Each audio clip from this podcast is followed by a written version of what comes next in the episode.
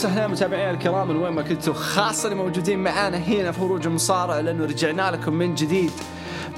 يعني نقدر نقول بودكاست موسمي. أو ما صار كل خمس سنوات هذا البودكاست يجي. لكن هروج فول آوت.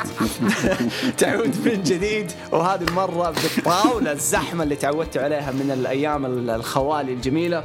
اليوم نرجع لكم من جديد. حنقدم لكم واحد واحد بإذن الله. لكن كالعادة اللي معايا ويخاويني دائما في هروج المصارع بودكاست هروج المصارع صوت النخبة أبو تورين. welcome ل هروج Fallout يا ابو يا أبو تورين. من زمان.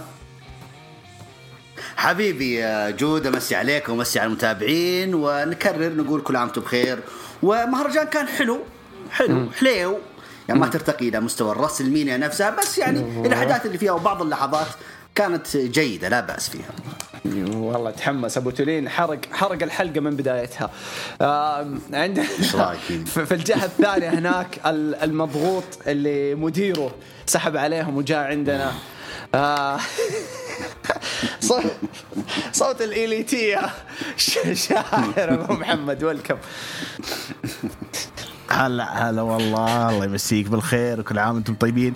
طبعا أنا هنيت الناس برمضان قبل أمس في هروج جست بس ما يمانع يعني إحنا نهنيهم مرة ثانية.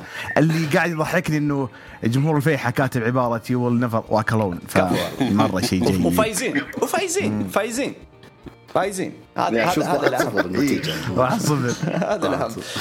ف welcome back شاعر. adrenaline in my soul الله. معانا في في الجهة الأخيرة والصوت الأخير معانا إن شاء الله اليوم. وما يكون الأخير دائما دائما يكون أول معانا بإذن الله. من زمان قطعة طويلة لكن يعود من جديد في طاولة جدا مهمة وفي حدث جدا مهم. WrestleMania 38 20 22 معانا الكلاسيكي جدا. أبو يحيى. welcome back أبو يحيى. صفق يا عيال. السلام عليكم. يا لا يا لا يا الله over. كذا ما كذا أوقف على التسجيل. مساء الخير على الجميع. مساء الخير جود. شكرا جود على التقديمه مساء الخير على شاعر على أبو تولين أبو تولين اللي صار يعني خلاص ما عاد معايا صوت النخبة يستريك بالكلام أبو تولين ها. خليك خليك معاه خليك. خليك. مسير مسير يجيبك الموز يا مدري إيش. المهم آه كل عام وأنتم بخير رمضان كريم تقبل الله منا منكم صالح الأعمال. إن شاء الله إنه نعطيكم يعني وجبة كذا حلوة مع رمضان على العرض هذا اللي أرى إنه كان بعنوان الليالي الخوالي بعنوان Attitude Era ذكريات بعنوان اللي ما لحق وي. ومسوي لاحق. وي. فأنت شفت ليلتين من الشيء القديم اللي إحنا حبينا المصارعه بسببها.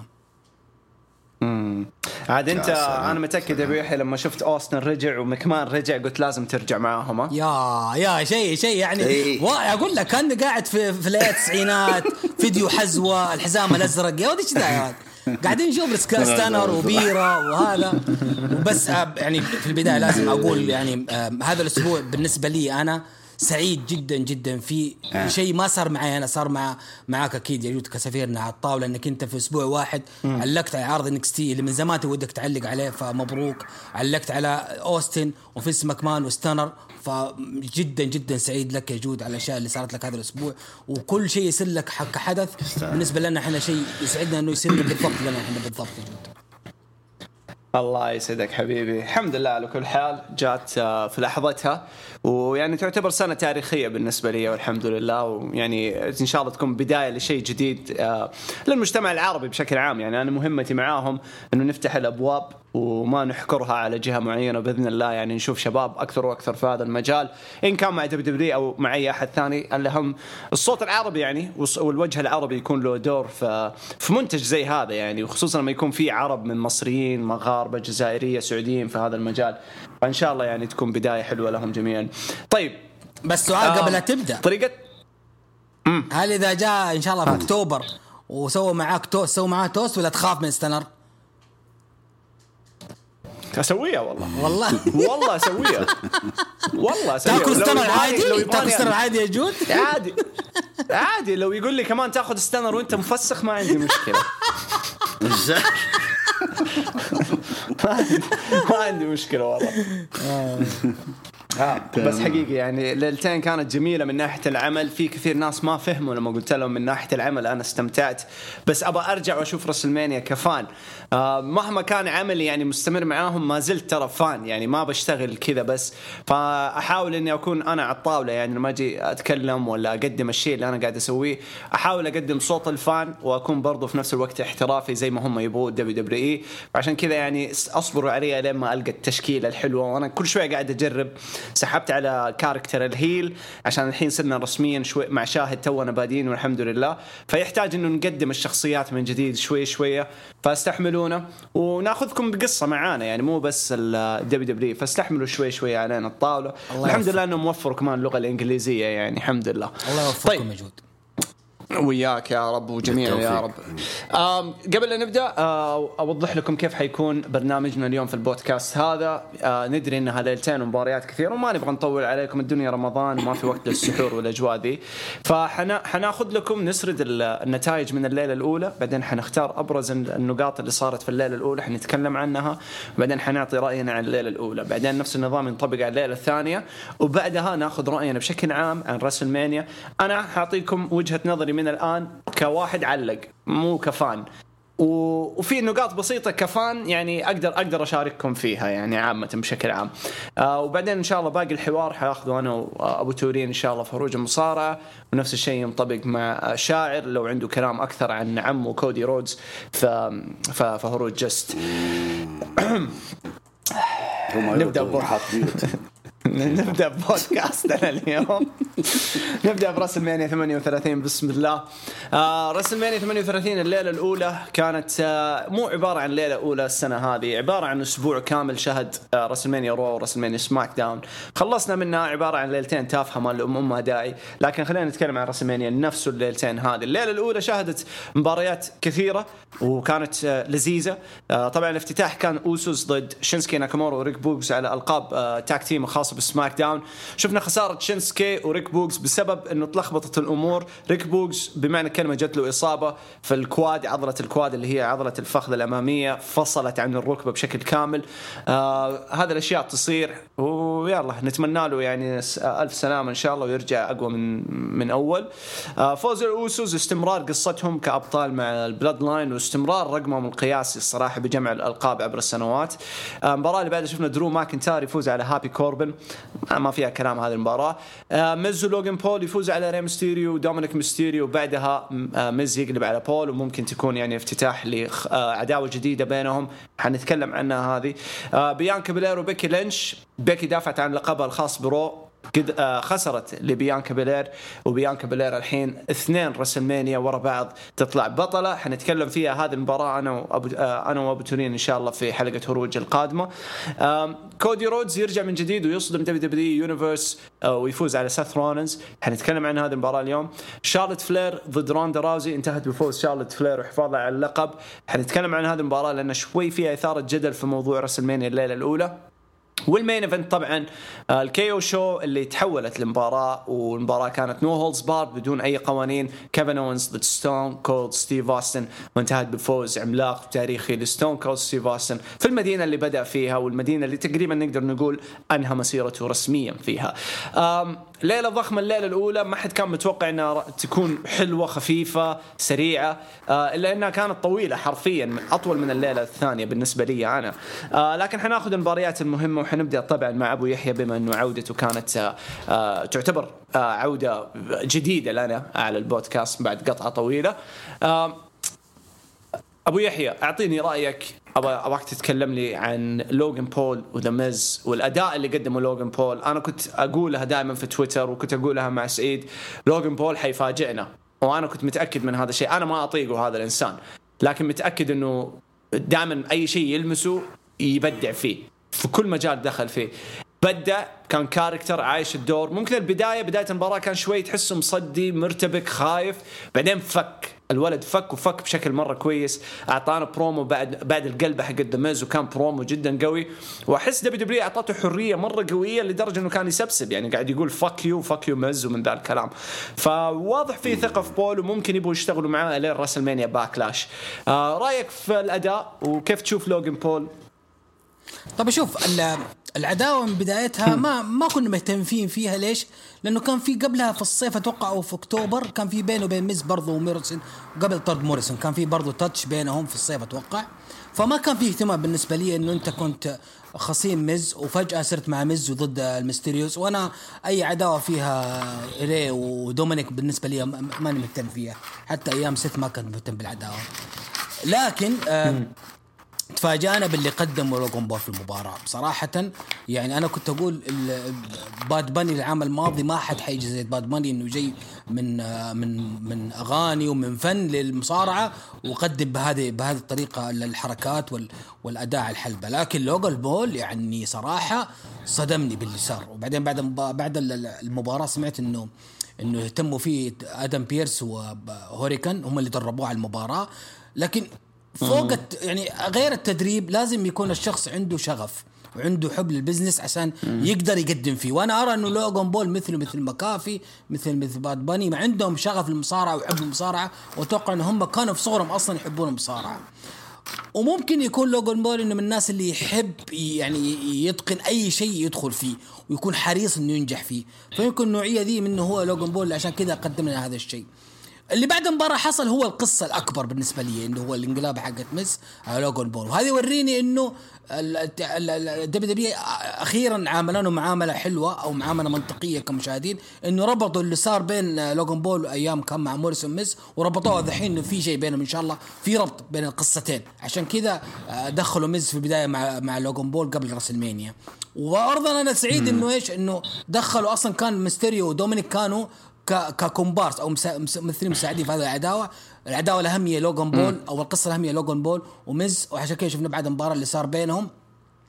أنا مست... أنا مس... سعيد لوجان بول وسعيد إنه حيكون في يد واحد مثل مز حيساعده كثير في هذه العداوة. ومز أصلا في موضوع عنده ال celebrity وال... وال... والجانب هذا. حي... حينبسط كثير مع لوجان الفترة الجاية.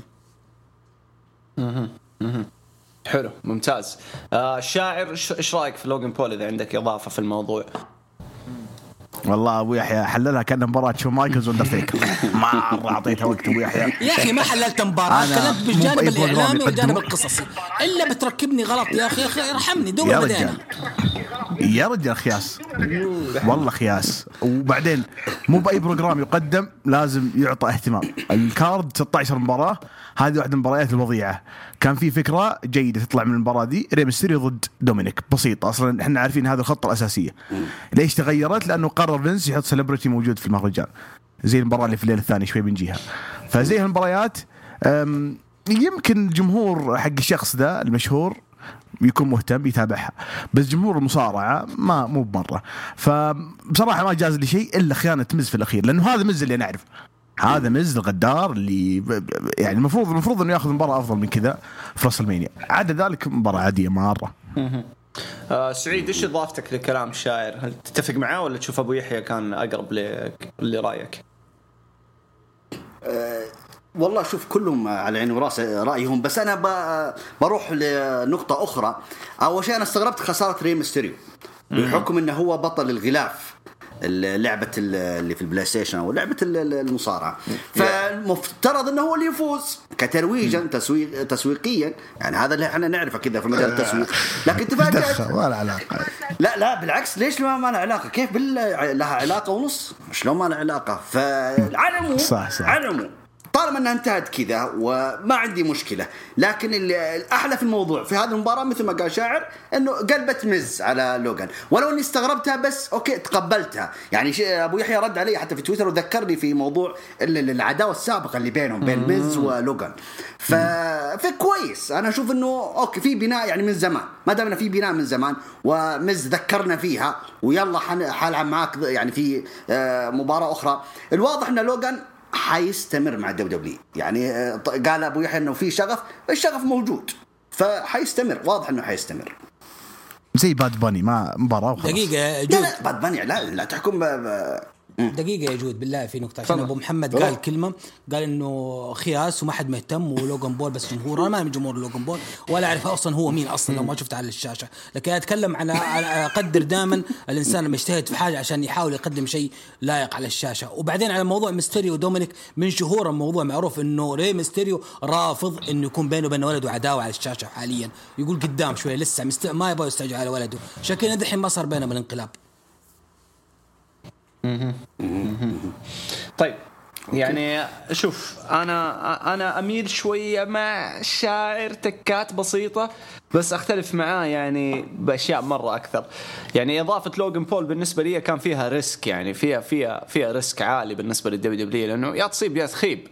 بس الولد بدع يعني كل مرة يطلع بروموهات ما حد كان متوقع إنه يشتغل كويس. ولما جاء فترة سوى برومو والجمهور كله قلب عليه وعاش الدور كويس وقدر يلعب معاهم يعني بالدور. آه بعدها في العداوة ذي يعني أنا كنت مو متحمس ومتحمس في نفس الوقت إنه بس أبغى أشوف إيش يبغى يسوي. في نفس الوقت كنت ابغاه يعني شو يجيب العيد عشان WWE تتعلم منه لكن فشلنا كلنا وقدم حاجة كويسة. الصراحة يعني أنا بالنسبة لي هو و Bad Bunny مث مثلوا ال celebrities والمشاهير بشكل مرة كويس يعني مع ال WWE. صح. ومن كل ال celebrities اللي شفتهم في ال WWE حتى الملاكمين اللي كان لهم دور هذول ينحطوا في ال top 3 يعني Logan Paul آه Mike Tyson وش اسمه؟ Bad Bunny بالنسبة لي يعني مبدع مرة.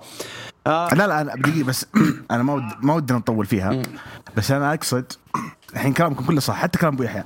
بس أنا أقصد ليش خلوني أصيح المرة الأولى والأخيرة خلاص؟ لأن عندنا تقريبا واحد اثنين ثلاثة أربع مباريات. آه ما راح أقول ما لها داعي بس لو نرجع ل WrestleMania SmackDown ال battle royal حقت Andre the Giant. في نجوم يستاهلون خلاص؟ يعني أنا أمس okay. ما راح أقول بطولة القارات وبطولة ال United States ليش ما تاخذ فرصة؟ مم. بس النجوم اللي شايلينها نجوم مرة جيدين الجمهور يبغى يشوفهم. مم. في أحد ما يبغى يشوف Ricochet؟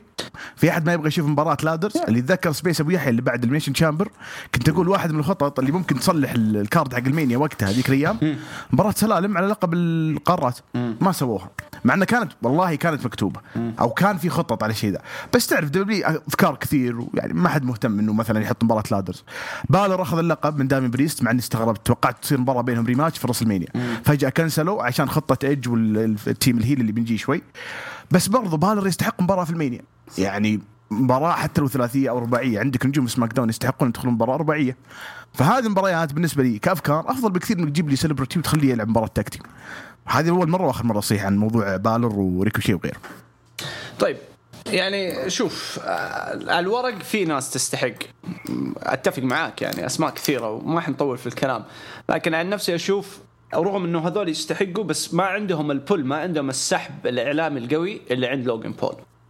يعني في فرق صراحة يعني وحتى Miz Miz عنده سحب مرة قوي يعني في فئة ضخمة من casuals من hardcores من محبين مصارعة. يحبوا يحبوا يشوفوا The Miz إيش إيش ممكن يسوي؟ فأنا عن نفسي The Miz و Logan Paul في مكانها مناسب. في مباريات ثانية مفروض تستبدل. حنجيها. لكن نرجع ونتكلم الفكرة كلها في ال pull. مين مين يحط ناس على على على الكراسي؟ Sasha بتحط ناس على الكراسي مليون بالمية. ما Liv Morgan حتحط مو بس ناس على الكراسي تحط أشياء ثانية على الكراسي. فيعني مهما مهما مهما نلف وندور في الأخير آه، منتج WWE مهما نلف وندور في الكلام. منتج WWE ما هو منتج WWE ال Ruthless Aggression ولا ال PG era ولا ال Attitude era ولا ال classic era ال golden era هذا era ثاني مختلف era ترفيهي بحت فلوس مين يبيع مين يجيب زي ديزني نفس النظام. فأنا اشوفها بالمنظور هذا. وهم طيب. دامهم جالسين ومبسوطين وعقودهم مستمرة وبيجددوا هذا يوضح لك إنهم هم ما عندهم مشكلة المصارعين. فعلى أي أساس إحنا نبكي أو نصيح؟ طيب أنا بس كلمة معلش اليوم أنا عشان لي رجعة طويلة عندكم قطعة فكلامي كثير سامحوني شوف أنا أقول انه انه إنه ما كان فيه اهتمام أصلا في mid card والدليل إنه قبل رسلمانيا بأسبوعين ثلاث أسابيع أعطوا الألقاب لناس ما عليهم أصلا خطط و potential أصلا في الاتحاد اللي هم فين بالور وريكوشي اثنين مرة ما لهم ما لهم أي اهتمام أصلا من زمان إحنا عارفين بالذات ريكوشي. فإنه نعطيكم ألقاب نسكتكم نسكت جمهوركم اللي هو كم نفر وإحنا عندنا خطط كبيرة رسلمانيا حنشتغل عليها.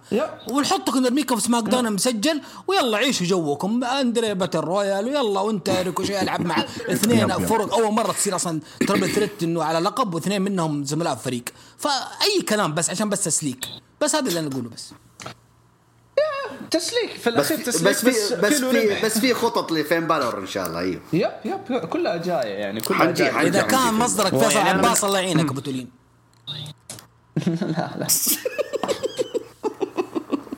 إيش في فيصل عباس؟ هو اللي يجيب أخبار فين بالور ميلزر ما يجيب أخبار ويجيبها فيصل عباس لا لا صح. لا لا صادق. في عداوه بين حنتكلم حنتكلم فيها. وال حنوصل. حنوصل. النجم ال- القادم الدبلي آه، سونيكس امم طيب. لا يا شيخ سونيكس طيب هذا هذا ناس من كودي رود لسونيكس يا أخي احترم شوي المستمعين يا أخي. طيب طيب. حنروح المباراة نروح المباراة اللي بعدها اللي هي كانت المرتقبة. سيث رولنز كل الناس كانت تستنى مين مين مين مين مين. لكن كل يعني اسم كودي رودز كان محطوط خلاص يعني موثوق فيه بس طلعت شائعات في آخر الأيام إنه آه، شين وشين حيتواجد وهذا كان من ملطيزر وشون روس كالعادة آه، أي شيء WW لازم يبعصوا أم أمه ويشوهوا سمعة وأي شيء للجهة الثانية لازم يطبل ويخليها شيء عظيم. ما ما حقول لا دام دام بيستلموا حاجة من تحت الطاولة ولا بشكل مباشر فهذا رزقهم خليهم يسووا اللي يبغوه. لكن بشكل عام WW سوت حاجة جدا كويسة بأنها جابت اسم كبير وضخم. ما حنكر اعجبت فيه ولا ما اعجبت لكن هذا اسم مرة كبير لما طلع من ال WWE. ورجع بشكل مرة كبير وضخم. والخطط اللي أصلا محطوطة له خطط جدا جدا كبيرة ما هي ما راح تكون سهلة. وهذا الشيء يجي من يعني مصدر موثوق به يعني مو بس أي مصدر. okay؟ فكودي رودز رجع وحافظوا على عودته. أخذ بوب ابن حرام. أنتم متخيلين الليلة الأولى أنا كمعلق أنا وفيصل عانينا من حاجة واحدة. تخيل الليلة الأولى كاملة ما نسمع صوت جمهور. أنتم متخيلين كيف قاعدين نعيش الجو؟ كيف ندخل الحماس؟ كيف ممكن نتحمس؟ لكن مرة ما كنا نسمع صوت جمهور اطلاقا في الليلة الأولى. وسمعت من من كثر ما البوب كان عالي لكودي وستون كول ستيف أوستن سمعناه في الم... في ال headset في السماعات. أنت متخيل؟ وهو. وهو ما في صوت في الليلة الأولى. فكودي أخذ بوب محترم الصراحة. أشوف إنه كان مرتبك في المباراة مع سيث رولنز كان مرتبك آه وكان في يعني ما ألومه تتكلم قدام 80 ألف تقريبا آه، متفرج 77 75 ألف آه ويعني عوده عودة. قوية وقدام واحد زي سيث رولنز اللي أنا عن نفسي أتخطى كودي رودز في النجومية و... و... ودعس على كودي رودز في النجومية وما أتوقع في أحد حيقول لي لا. لكن كودي يفضل اسم مرة كبير وعودته وال booking اللي راح ينطبق عليه في الفترة الجاية حيخليه نجم كبير ويخدم اسمه ويخدم ال- الإرث حق اسمه آه طبعا بدستن. وهذا الكرت اللي قاعدين يلعبوا عليه وهذا اللي كان واضح من ال- المقابلات اللي سواها كودي بعد آه بعد العرض. كودي فاز على سيث بداية القصة طويلة و WW عرفت تتعامل مع سيث في آخر ثلاثة أسابيع عشان تخفف خسارته لكودي رودز بأنه كان دائما يخسر أسبوع ورا الثاني. نجوميته قوية وهذا الشيء أنا وسعيد كنا دائما نتكلم فيه إنه في نجوم مهما يخسروا ما تتأثر نجوميتهم. سيث فين بالر وأسماء كثيرة. ستايلز إيدج. سيث كان يخسر الثلاثة أربع أسابيع الماضية لكن كان نجم مرة قوي وكل الناس متحمسة لدرجة فينس قال له أنت حتلعب ضد واحد main eventer مو أي اسم. كودي رجع قدم مباراة جيدة. أنا عن نفسي ما أشوفها عظيمة. كثير ناس أشوف كتبوها عظيمة. reaction ردة فعل آه، عادية وطبيعية مع الحماس. لكن مباراة جيدة لطيفة جدا لطيفة. سيث رولنز بدع شال المباراة. كودي قفلها بطريقة جدا حلوة. وكانت يعني نهاية جدا حلوة لكل هذا الترقب. سعيد أنا وأنت نتكلم في ذا الموضوع من زمان وآخر حلقة من هروج كنا نتكلم لو ما هو كودي. أنا وأنت كنا واثقين إنه كودي. بس قلنا إنه لو ما هو كودي. هل كودي عبى الفراغ ذا حق كل الاختيارات اللي إحنا كنا نتوقعها غير كودي؟ تشوف كان في مكانه خلاص 100% ولا حسيت إنه كان في طرق أفضل يستخدموا فيها كودي؟ وإيش رأيك بالمجمل يعني على النتيجة اللي صارت؟ هو شوف يا جود إحنا كنا نبغى نوصل فكرة في البودكاست الماضي ان نبغى يعني إذا كان كودي رودز هو ال ال ال الاختيار عليه وهو المختار فنبغى يكون تقديمه بأكبر يعني يعني تقديم نجم كبير بحجم يعني بحجم WrestleMania نفسها وبحجم إنه ال head اللي في ال AEW وجاء ال WWE فنبغى يكون يعني حضوره أو ظهوره الأول بقوة أو بقوة ال- ال- ال- المهرجان. كودي رودز إحنا كنا نقول المفروض إنه يدخل مثلا تريبل اتش يقدم أو يقول حاجة مثلا يدخل آه، شو اسمه يا آه، تريبل اتش يقدمه يا يدخل مثلا زي طريقة سكوت هول أو أي حاجة.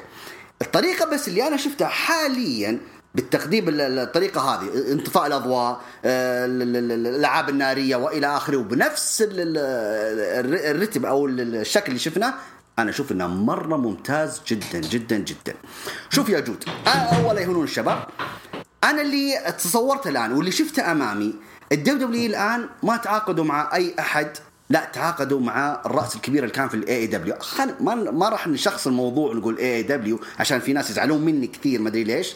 على العموم مصارع بالحجم هذا ومنقطع عن ال WW ست سنوات وكان يعني يقول كلام غير طبيعي. فلما جينا هنا وقدمناه بالطريقة هذه هذا دليل إن ال WW شايفين فيه مشروع. مشروع business مشروع حيدخل لي فلوس. النجم هذا لما طلع من عندي من WWE كون له شعبية برا الاتحاد وحتى داخل الاتحاد. يعني والدليل لما رجع شوف العالم كيف انبهرت وانجنت وتفجر الموضوع كله. مو بس في القاعة يا جود حتى في الوسائل التواصل الاجتماعي. فالنجم هذا مشروع نجم مشروع حيدخل ذهب. ال WW الآن لقت الوقت المناسب اللي ترجع فيها كودي. في نقاش سابق بيني وبين شاعر كان يتكلم شاعر يقول إنه آه، آه، كودي من نوعية النجوم اللي يحب التغيير. فأنا أشوف إنه الآن وصل للنقطة أو المرحلة اللي ال WW ترغبها فيه. هو نجم كان يتغير يعني من من بداياته في ال WW حتى مغادرته هو يلعب شخصيات مختلفة. كل سنتين يغير كل سنتين. فالنجم يتقبل التغيير. الآن شخصية ال American Nightmare أشوف إنها هي الشخصية المناسبة لأجواء WWE. فقدموها W بشكل دسم جدا وبشكل الجمهور راغب فيه بالش... بالشخصية هذه. أنا أشوف إنه الآن كودي رودز جاهز. لا تنسى يا جود البودكاست الماضي قلت لك قلت إن فينس ماكمان قال كلمة وهو اللي شككني قال يا سيث رولينز أنا حجيب لك main eventer والآن هذا هو يطبقها. كودي روز داخل ال WW أو عائد إلى ال WW ك main eventer مو زي mid card لا الآن هذا رجعنا لكم main eventer فمتفائل جدا بمشوار أو مسيرة كودي رودز من هذه. بس معلش حاخذ وقت الشباب بس ترى المفترض إنه يكمل عداوة مع سيث رولينز عشان تكون واقعية حتى في Backlash سواء خسر أو فاز مو مهمنا. الكلام ما بعد WrestleMania Backlash. إيش حي... حيسوي كودي رودز؟ ولو أعيد كلامي وأكرره متفائل جدا بمشروع WWE الجديد مع كودي رودز. ممتاز. أبو يحيى أنا وسعيد كنا نتكلم عن الأسابيع الماضية إنه حتى يعني من بداية 2022 إنه WrestleMania هذه السنة آه نهاية 30 سنة.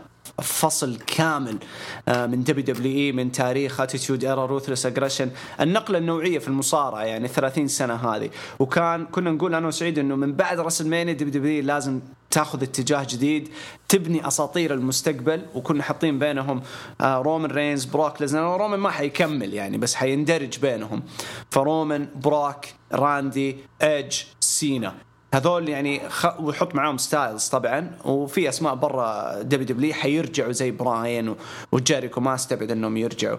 آه فلازم يبنوا الجيل القادم من ال... الأساطير وفي نفس الوقت يبنوا الجيل القادم من ال... ال... الأوجه أو ال main eventers اللي هم سيث رولنز كودي رودز ريدل والأسماء اللي حتطلع زي داميان بريست وكيفن اوينز وسامي زين آه تشوف كودي الحين جاء في الوقت المناسب لل WW مع اعتزال آه اندرتيكر ما أقول إنه تشبهه بأندرتيكر بس أتكلم ك خلاص نهاية حقبة وبداية حاجة ولا ننسى إنه كودي ولدهم ولدهم ولدهم. يعني طلع استثمر بنفسه ورجع وطلع شيء عملاق. درو ماكنتاير نفس السيناريو وأسماء كثيرة. ال WW عرفت تلعب معاهم. طلعتهم اعطتهم حريتهم رجعتهم وعرفت تستغلهم. تشوف هذا هو الوقت المناسب وبرضو أبغى رأيك عن عن كودي رودز والمباراة بشكل عام. طيب آه ما شاء الله تبارك الله اسئلتك كثيرة يجود كالعادة. طيب خلينا نبدأ واحدة واحدة. موضوع إنه الاتحاد قاعد يجهز لخطة مستقبلية للنجوم الجود هذا الشيء يعني من زمان إحنا ننتظره ولازم يصير يوم من الأيام. بالذات إن إحنا يعني أنا لا زلت أقول إن هذه السنة ممكن نودع فيها كثير من النجوم أساطير. أولهم رومان وليزنر أنا بوجهة نظري إنه بعد SummerSlam Survivor Series بالكثير الاثنين ذول ما راح يكونوا موجودين. فالاتحاد لازم يجهز لمرحلة ما بعد هذول النجوم. الأسماء اللي ذكرتها هي أسماء واعدة للاتحاد. وممكن إنه يبني عليه الاتحاد نجاحات قادمة بالذات طبعا نتكلم عن ريدل وعن أوينز وعن الناس هذولا وكودي منهم. طيب أنا أرى إنه كودي محظوظ جدا جدا جدا. ليش؟ يمكن قبل كم س... قبل سنة كنا نتكلم عن هجرة النجوم من دبليو دبليو لاي دبليو. كثير راحوا رايحين ل AEW. وكنا نقول متى تجي الهجرة العكسية اللي هي حتكون إيش؟ تكرار لسيناريو التسعينات. لما دبليو دبليو لقطوا من دبليو دبليو أغلب النجوم وبدأ WW تأخذ النخبة من عندهم وساهم ذلك في انهيار WW بنهايات الألفية اللي هي الماضية فهي بدأت بمين؟ قلنا المع... قلنا دائما نتكلم عن مين؟ عن براين كيج، دائما كان براين كيج محور حديث إنه أقرب واحد كان منتهي عقده. بس ال WWE لعبت لعبة كبيرة جدا اللي هو واحد مثل كودي من المؤسسين كما يقال مؤسسي هذا الاتحاد إنه يجي في هذه الفترة تمام؟ وهذا يردنا لمين الناس اللي جو في التسعينات؟ أول ناس جو من WCW. تكلم عن واحد مثل ستيف أوستن. تكلم عن ال Radicalz بعدها عن بيك شو هذول الناس لما جو WWE كانوا في إيه في, في WCW كانوا mid card تقريبا أو كذا. لكن لما جو WWE أعطوهم أدوار main eventer ونجومية وحققوا يعني نجاحات WWE سحبت الجمهور اللي كان يشجعهم ب WCW انه إحنا نشوف كيف ما كانوا مهتمين فيه WCW فإحنا أعطيناهم الشيء اللي يستحقونه. وهذا اللي أنا ممكن يسويه فينس مع كودي إن أنتوا AEW خليتوه mid card وما أعطيتوه main eventer كودي. لا أنا أنا أخليه عندي واجهة في WWE. أخليه على international worldwide هو كودي cool face والدليل اليومين هذه اليوم هذه قاعد يسوون مثبتين تغريدة عودة كودي في حساب WWE الرسمي وما في retweet ومشاهدات. أتوقع عدى مليون ونص للمقطع حق اللي على التغريدة حق WWE الحساب الرسمي. فهذا يوضح لك إنه في اهتمام كبير في موضوع كودي إن إحنا نبدأ. هي هي بدأت سبحة تنفرط إحنا جبنا كودي إحنا عارفين من بعد كودي أكيد واحد مثل جيريكو حيرجع يوم من الأيام دب واحد مثل اوميجا لازم يصارع في, WrestleMania ولا يكون مسيرته ناقصة. واحد MJF مستنينه. يناير 2024 موعدنا إن شاء الله يكون ال debut حقه. لكن على المباراة اولا شكرا سيث رولينز. أي WrestleMania سيث رولينز؟ مضمون المتعة مضمون الفرجة. ينقذ لك أي عرض. راس المانيا راس المانيا أتكلم عن WrestleMania أنا سيث في WrestleMania أيوه أقول لك أقول لك يمديك تسميه خلاص Mr. WrestleMania أيوه أكيد. كل أنت كل ظهور له أحلى من الثاني. يا سلام. جود قبل قبل ثلاث سنوات أو سنتين الكلام هذا كنت أقول أنا وأنت يمكن في الخاص إنه أكثر واحد من الجيل هذا ممكن يعطيك شيء من شون مايكل هو سيث رولينز. وسيث ماشي على الموضوع ذا إنه يعطيك في كل WrestleMania قصة جديدة رواية جديدة gear جديد مظهر جديد مهتم بكل ظهور في ال WrestleMania سيث رولينز ويستحق زي ما قلت انت انه نقول new Mr. WrestleMania هو هو سيث رولينز إنه يعطي يؤدي هذا ال job لفنس وإنه يخسر بهذه الطريقة بالذات النهاية لما سوى ال finish مرتين ثلاث مرات آه كودي وطلع واخذ أعطاه كم punch وسوى عليه آه ال finish. ترى مو أي مصارع يرضى بالنهاية دي وخاصة ان أنا متصدر فهذا اتحاد دوبك جاي جديد من برا. لكن يوضح لك إنه سيث تجاوز مرحلة النجومية والأنانية. سيث الحين صار يعني كله على بعض business دمه كله business يجري فيه دماء ال business كودي بداية ولا أروع ولا أعظم إنك تفوز على واحد مثل سيث رولينز في WrestleMania و80 ألف في الاستاد المهم هو ما بعد المرحلة ذي. إيش البناء الكودي وإيش قدرة كودي إنه يتحمل الضغوط الفترة القادمة من الجمهور اللي قاعد يأمل فيه إنه خلاص بدأت الترشيحات الكودي إنك أنت تأخذ رس... تأخذ لقب العالم تفوز بالحقيبة Rumble الجاي أنت تفوز فيه فهل كودي يتحمل هذا الضغوط ويعطينا شكل جديد للكودي وإن الشخصية دي هي اللي تخليه ينجح الفترة دي أخيرا في WWE ولا يرجع كودي العادات اللي نعرفها عنه وكل الجمهور ذا اللي قاعد يشجعه الحين يندم يوم من الأيام نشجع كودي. أنا عن نفسي أشوف حينطلق كودي. خلاص جاء في مكانه. يعني سبحان الله يعني أنا أنا ما وانت عارفني شاعر يعرف سعيد يعرف. أنا big fan ل AEW اللي قاعد يصير في تويتر وكذا كله طقطقه واستهبال وأنتم عارفين. كفو كفو. آه لكن لكن لكن لكن لازم أكون صريح في حاجة واحدة وهذا الكلام ما عمري اخفيته إن كان في هروج جست ولا قبلها ولا لما كنت أسوي ال live في هروج ال Indies. كنت دائما أقول في AEW كان في نجوم واضح عليهم إنهم جاهزين للمرحلة الثانية واللي هي WWE. ما أقلل من AEW بس حقيقي ما في ما في أحد أكبر من WWE في هذا المجال حاليا. حتى لو المنتج حقهم سيء للباب ما في. أنتم شفتوا WrestleMania حدث مرعب مرعب مرعب. حتى بعض النجوم اللي ما شاركوا مذهولين. مذهولين من الشيء اللي صار. أنا لما أروح بس أحضر شيء زي Elimination أشتغل فيه يجيني شيء مو طبيعي.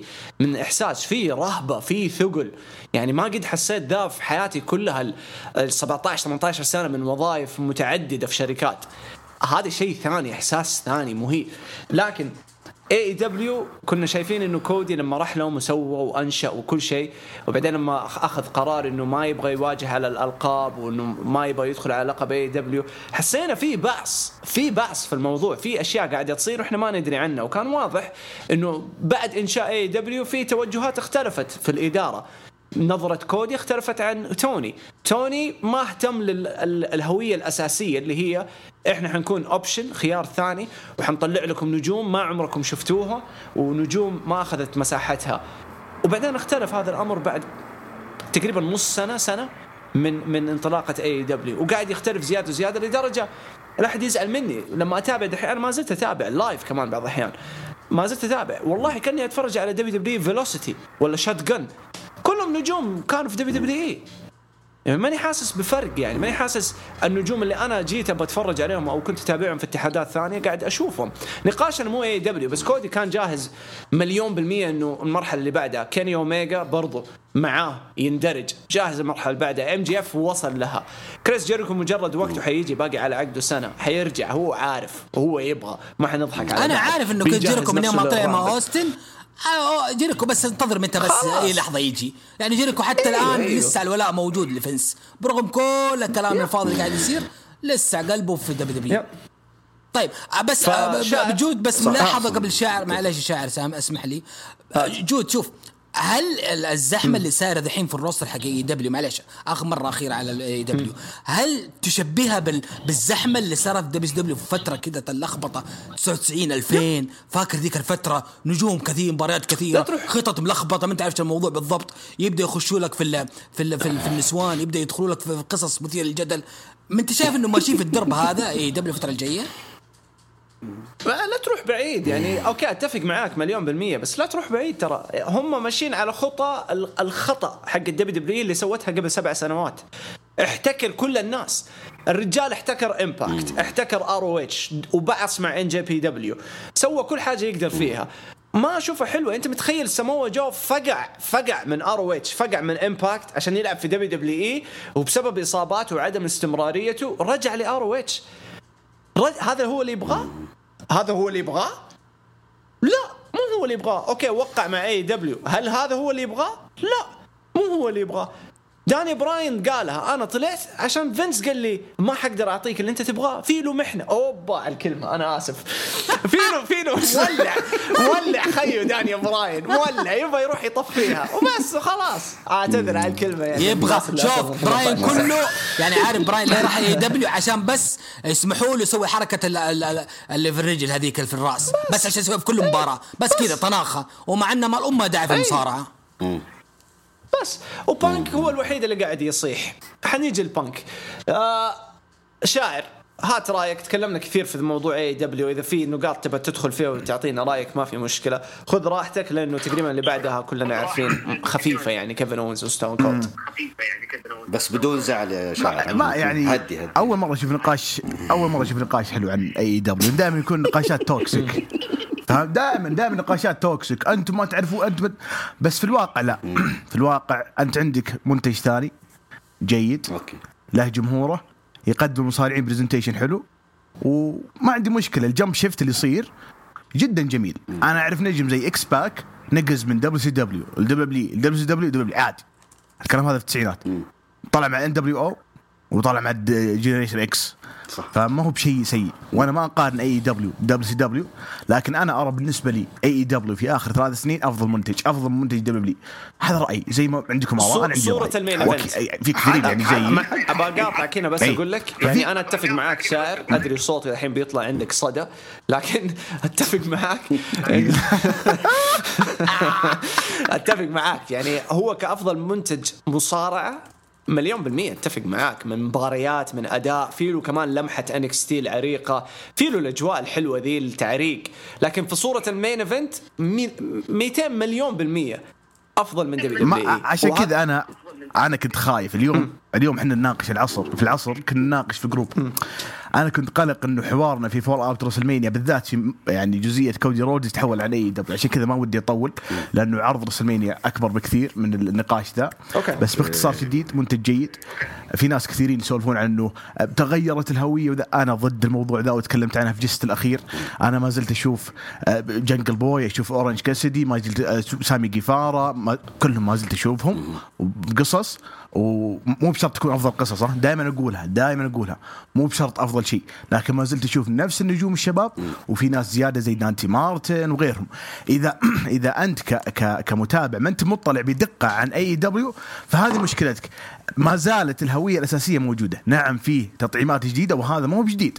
أنا في 2019 في هروج الإنديز أول ما طلعت AEW بالمؤتمر الصحفي اللي كان فيه كريس جيريكو وأعلن عن مباراة بين باك وهانجمن بيج. كنت أقول AEW ما راح تنتشر ولا راح يغيرون العالم إلا لما يجيبون نجم. في أول عرض Double or طلع لك جون موكسلي ومعاه كريس جيريكو وبدأ يجيب النجوم لين وصل مرحلة سي ام بانك ال jump ship جدا ناجح وأكبر دليل ال presentation حق كودي رودز الآن نروح لرسل الحين كودي رودز قبل سنة اتذكر جود في هروجس كان يقول دخلته طويلة بزيادة هذه دخلت WrestleMania ماخذ راحتة بزيادة. سبحان الله مرت سنة نفس الدخلة بنفس الموسيقى بنفس ال presentation في WrestleMania وناجح لأنه هذا الصح اللي كان يسويه كودي رودز في شخصيته كان جيد بس كان في تشتت كنا دائما ننتقده بشكل أسبوعي. طبعا أنا أعرف كودي من أول ما طلع في 2007 مع Hardcore Holly وكان tag team وكان أبوه يجي في ال backstage ويجلده بعدين خان أبوه وتروح مع راندي في ال Legacy وأنا أنتظر العداوه ذي by the way في WWE الشهور الجاية. تخيل راندي وكودي رودز بالشخصيه ذي wow. في الوقت هذا شيء شيء مو. طبيعي. أيوه. بعدين بعدين داشين كودي رودز Stardust العداوه حقته مع ال Shield مع أخوه. مره. قدم اشياء جيده الفقرة حقته مع روك طبعا هي أفضل segment قدمه كودي رودز في تاريخه. آه كلها أشياء جيدة.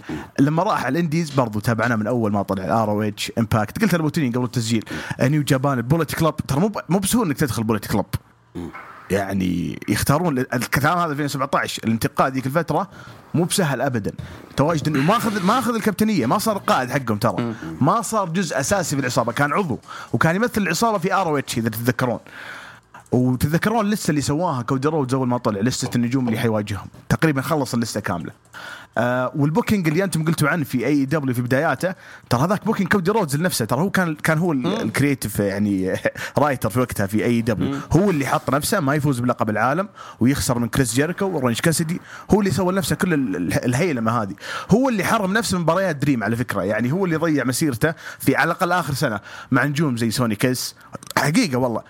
سامي جيفارا آه أورنج كاسدي آه حتى سكوربيو سكاي. ترى هذه كلها ال booking حق كودي رودز. لما جات المرحلة اللي قال له توني خان حبيبي وقف. وهذه قالها في البودكاست حق ال Ring آه آه Ringer آه Wrestling Show قال له حبيبي آه يعني أنت تبي مبلغ وقدره وتبي عقد يعني في control direction control أو control direction creative صعب. الموضوع ما ما أقدر أعطيك إياه الآن مع النجوم ذولي كلهم. وأنتم شايفين كودي أخذ لقب TNT وطلع ما دافع اللقب. ك- واضح كان في مشكلة.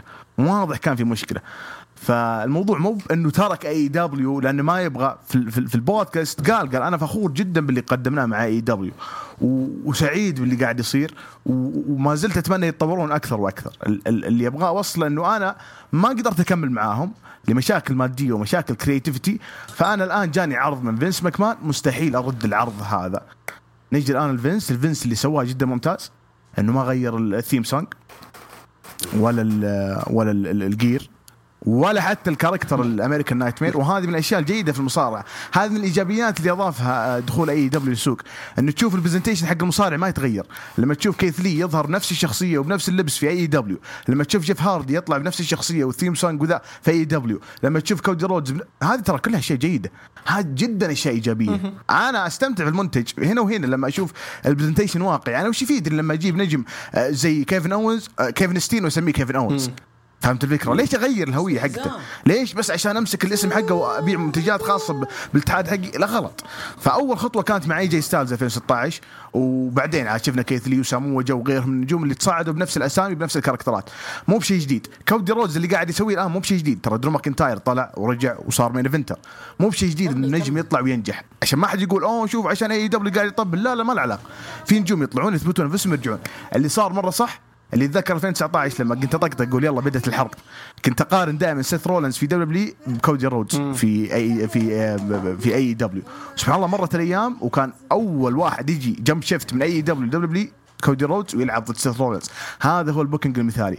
وطبيعي إنه يفوز في أول مباراة. سيث الآن صار Mr. WrestleMania. مو لأنه يعني آه يخسر واجد زي شون مايكلز. لا ما أقصد شيء وياها. بس أقصد إنه يعني آه يقدم مباريات جيدة. كل WrestleMania إذا ما كان في سيث رولنز ما تكون WrestleMania بتكلم يعني من 2012 2013 من طالع صار جزء من ال WrestleMania وهذا شيء جيد مرة انه يكون عندك legacy عكس ال legacy حقت رومان رينز إنه يكون في ال main event وبطل العالم. لا سيث رولنز قاعد يقدم شيء زي شون مايكلز. آخذ مباراة قدمها خمس نجوم واكون مختلف.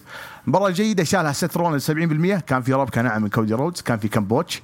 جدا طبيعي. المستقبل كودي رودز في عرض Raw وليس عرض SmackDown. المستقبل كودي رودز وقلتها لبتولين قبل البودكاست يا ليت يكون general manager لعرض Raw. تخيل القصص اللي بيسويها كودي رودز. أو الأفكار اللي بتطلع لو كان general manager بس قلت لك آه بدري يعني مرة تبغى تبرر للشباب يعني كفكرة. أه. كفكرة. أه. طبعا حطوا في بالكم براندي والسلب طالعين طالعين. هذه مسألة وقت. بتشوفونهم في عروض بس هل يكون هل تكون إضافة إيجابية ولا سلبية؟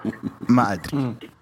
هي أتوقع عامة يعني براندي حتكون بمثابة مديرة أعمال وما أتوقع حيستخدموها في شيء ثاني. ممكن مباراة مبارتين بس هم عارفين يعني عارفين براندي وعارفين مكانتها. وهذا الكلام زمان أنا وأنت تكلمنا فيه إنه كانت مجرد معلقة وكانوا عارفين إنه ما تقدر. جوا الحلبة ما تنفع.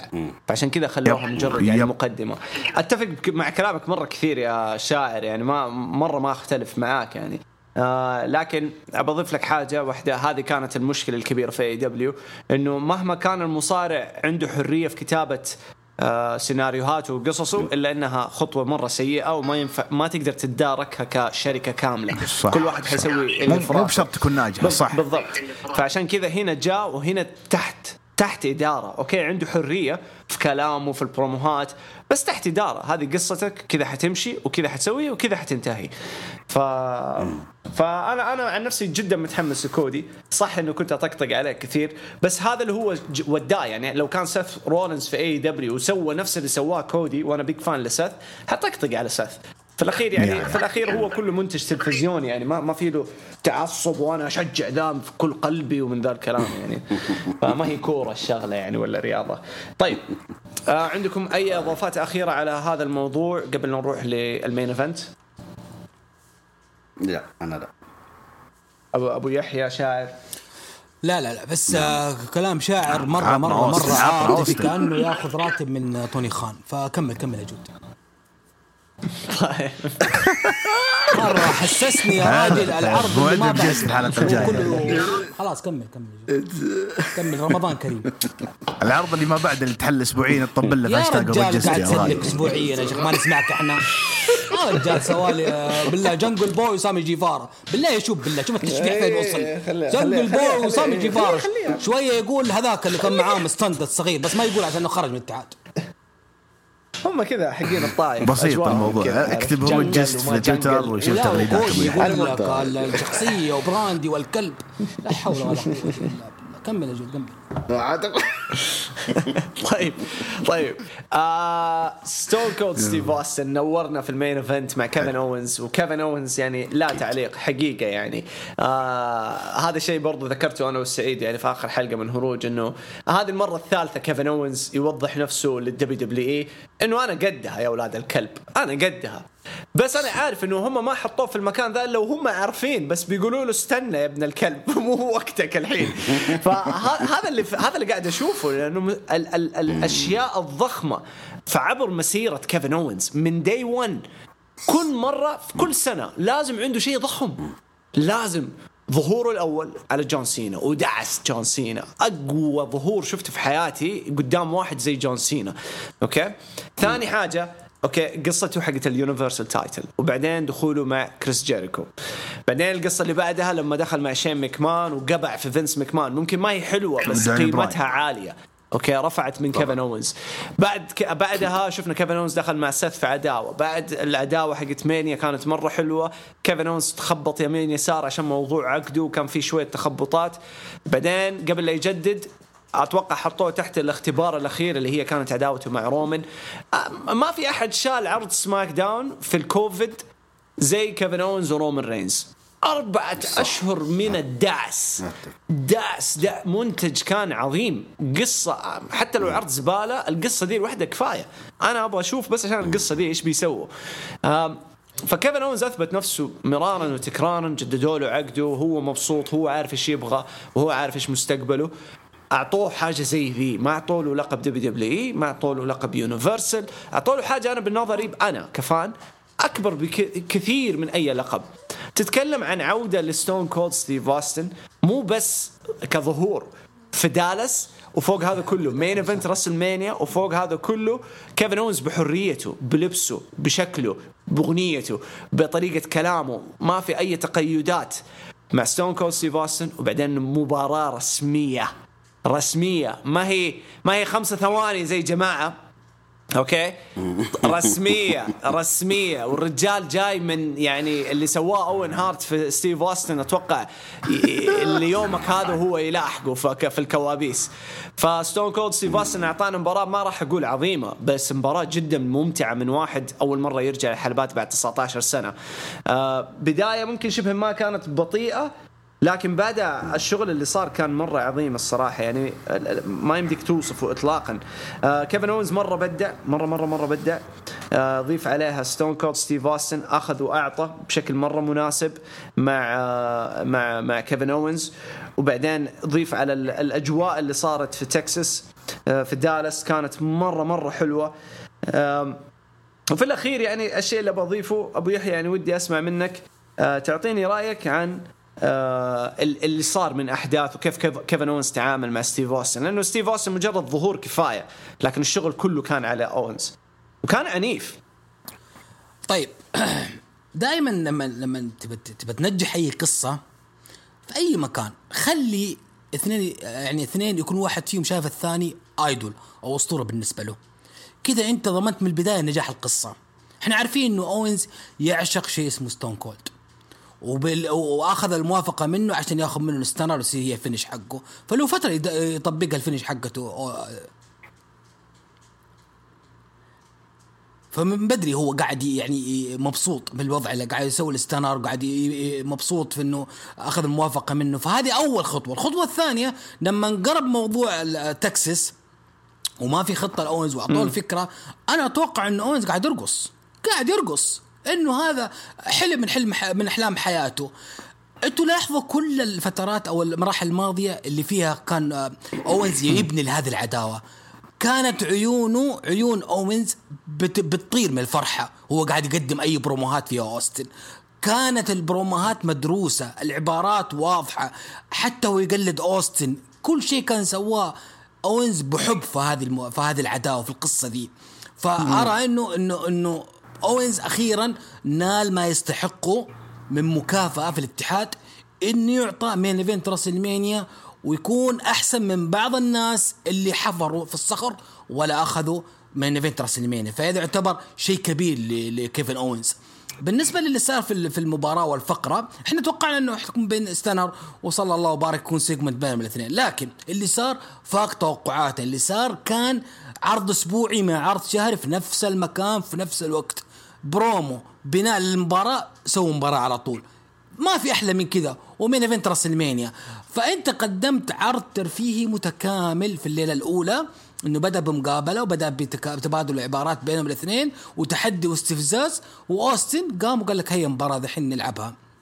اللي سواه أوستن في المباراة أنا انتظرت من أوستن دقيقتين ثلاث دقائق وصلى الله وبارك لأنه إحنا نتكلم 20 سنة انقطاع الحلبات. لكن أوستن أبهرني إنه لعب في الحلبة وبرا الحلبة وراح للجمهور نزل من الدرج وجاء على الحاجز. نتكلم عن أشياء مي مطلوبة من واحد منقطع الحلبات هذه الفترة كلها وفوق ال عمره. لكن شكرا أوستن وأتمنى والله من كل قلبي إنه الاصلع بعد اللي سواه ذا كله يرجع له الشغف شويتين في مخه ويحاول يقدم لنا part timer مباراتين ثلاث مباريات في السنة. مو عيب ولا حرام بالعكس إحنا راح نستمتع بصراحة بأوستن بطوال تواجده. خسارة أوينز من أوستن ترى ما تقل النهاية من أوينز. هذا هذا نيشان وسام على صدر أوينز إنه خسر من أوستن في راسلمانيا main event راسلمانيا. ف شكرا لاوينز إنك أنت السبب الأول والأخير إنك نجحت هذه القصة وإنك أنت يا اوينز وريتنا قديش أنت بارع قديش أنت مؤدي مثالي قديش أنت محب لل business إنك أنت نجحت قصة مع واحد معتزل له 20 سنة وهذه مو أي واحد يسويها. هذا ما يسويها إلا واحد زي زي زي اوينز عشان كذا قلت أنا إنه أعظم دب في عالم المصارعه هو كيفن اوينز okay okay الله. كلام شاعر. هات رأيك شاعر. والله قليل حياة. بالله يا أحد يضحي بمباراه ضد روك عشان يلعب ضد كيفن. يا أخي عيب. والله عيب. بس يلا. حلوة. يستاهل كيفن اونز تسليم من طيب ذاك ما الوقت بدأ يا رجل. والله حرام والله حرام. يا أخي؟ روك يا أخي اعظم نجم في التاريخ تضحي فيه عشان ما مشكلة والله. وروك ساكت ما يتكلم فهمت؟ اللي تعرف اللي بالع اللي بالع زعلان،؟ اطلع تكلم المشكلة يا ساعر طول السنين اللي راحت أول شيء حلو. روك دائما يذكر الموضوع ذا ويقول ان أنا أقدر روك أوستن انه اعطانا اخر مباراة في مسيرته. إيه. ذحين من جد بالع الموس روك ذحين. عموما عموما يعني روك حيرجع يصارع وينبطح الرومان ريز بس انت عارف يعني ما ما ودي اتكلم طبعا أوستن هو أعظم نجم آه، في تكساس يعني. لا دقيقة دقيقة أندرتيكر أعظم أنا بغيت أتحرش بأبو يحيى بس ولد ولد ولد. والله أوستن ما حيرضى بالكلام ذا نظري أوستن. أعظم أول شيء لاحظت ودي بشيء لاحظت بحاجه آه 2016 آه روك. 2018 أندرتيكر. و2001 2022 أوستن. إيش يسوي في ال build up يقول لك آه ما تدري أنت صارع ولا لا بس إنه يطلع ويصارع. أدري مباراة روك ما هي مباراة أدري يا عيال بس إنها مباراة يعني ست ثواني وفيها تثبيت. وأندرتيكر مع جون سينا تتذكرون ال Monday وال Monday نفس الشيء ال build up ما قال مباراة قال يعني جون سينا وهذه من الأشياء اللي قبل شوي أبو يحيى يتكلم تذكرت جون سينا لما سوى واحد من أفضل ال build ups في عالم المصارعة ذيك الفترة. حبيتها والله تتذكرون أنتم؟ كان شيء مرة ممتاز لأن فيها ترقب. أوستن وكيفن اونز ما فيها ترقب لأنه خلاص صارت رسمية. أوستن حيطلع. بس هل هي مباراة ولا fight؟ أكبر دليل إنه ما حسم الموضوع بسبب التصريح حق روندا روزي اللي تقول إنه أنا حكون main eventer في راسلمانيا وبعدين طلع كيفن اونز في ال go home حق رو قال أنا بكون بال main event أيوه. الوضع فيه إيش؟ في خربطة. واضح إنه دبليو ما قالت لروندا روزي أو للنجوم إنه أوستن حيصارع مباراة actual match إنه بيطلع في الفقرة الأخيرة. وبالتالي segment فالمباراه الأخيرة هي مباراة روندا روزي. فهي بتكون بال main event آه وعلى الحفاظ على الموضوع ذا لين لين ليلة العرض أنا أعتقد إنه نجح. يعني خليتنا نترقب وحتى أوستن داخل ال- الفقرة على أساس إنه فعلا فقرة وجلس على الكرسي وجلس يسولف. بعدين قلبها مباراه والله قاعد يطلع الجمهور الجرس دق الادمي قاعد يصارع حركات punches. لا والله صح في تكة ثقل بس أنا يعني أنا قلت يا عيال يعني ثقل بس طبيعي يعني نتكلم عن 19 سنة يعني والآدمي عمره 57 يعني إحنا استغفر الله يعني قاعدين نشوف ستينج الآن يا دوب يتحرك في AEW. والله احس أي يوم بيجي بيشوف الآدمي استغفر الله يصير فيه شيء.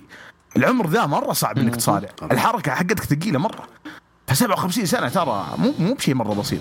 هوجن ممكن كسر الحاجز ذا بس هوجن أنتم عارفين يعني كم حركة يسوي؟ واغلب الشغل حق هوجن brawler آه، punches punches. punches وفي الاخير يسوي ال leg drop وخلاص.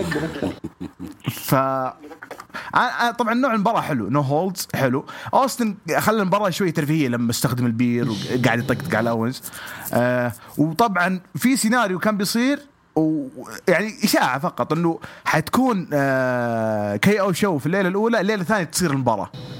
بس خلوها لا خلوها في نفس الليلة. لأن أوستن طلع الليلة الثانية فشكلها كانت خطة أو شيء من هالقبيل. فمرة شيء جيد إن أوستن رجع. أنا قلتها في تويتر قبل شهر أنا ما حقول لا لأوستن. أهم شيء يبعد عن الألقاب وال main event وخرابيط جولد بيرج الله يرحم والديك الله يرحم والديك خليك على المباريات اللي زي كذا. إذا بتلعب العب مباريات زي كذا. أنا ما عندي مشكلة العب ضد سيث لو بيرجع يلعب. لأنه هو قال يعني ترى هو يقول ممكن تكون المباراة يعني could have been the last match ممكن تصير المباراة الأخيرة ممكن لا يعني مو شرط يمكن يرجع يصارع يعني. لا تقول إنه آخر مباراة.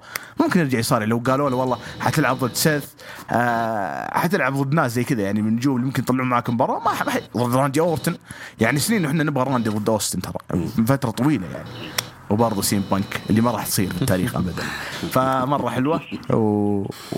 وشكرا أوستن. يعني في العمر ذا وقدمت الليلتين مرة شيء جيد. طبعا أوينز ما يحتاج نتكلم. إحنا من أول إحنا نطبل له. من أيام NXT من أيام ROH إحنا نقول هذا نجم كبير نجم كبير. طيب بس بزيد على موضوع راوندي يا شباب. ترى يعني أنا سعيد جدا بال... بالسحب اللي سووها إنه خلوا main event أوينز وأوستن. هذا حاجة. الحاجة إيه الثانية شيخ. هي طبعا الموضوع حقيقي صار.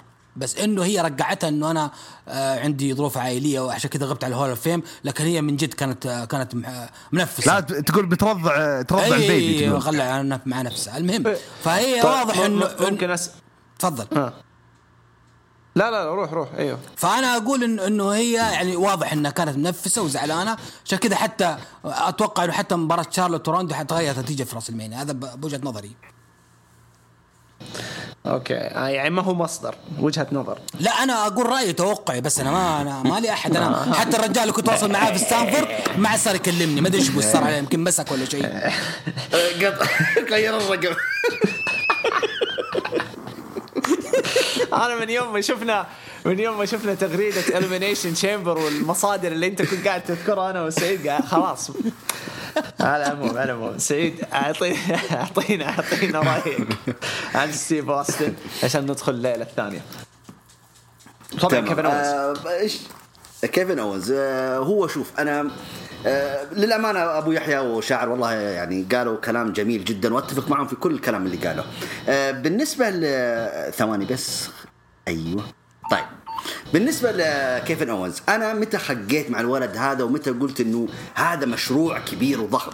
لما فاز بلقب ال Universal وحتى طريقة فوزه لما مع تريبل اتش فنفس الكلام اللي قلته لكودي رودز إنه مشروع W أصلا حتى توضح لك للنجم متى يكون هذا مشروعك أصلا الضخم يعني.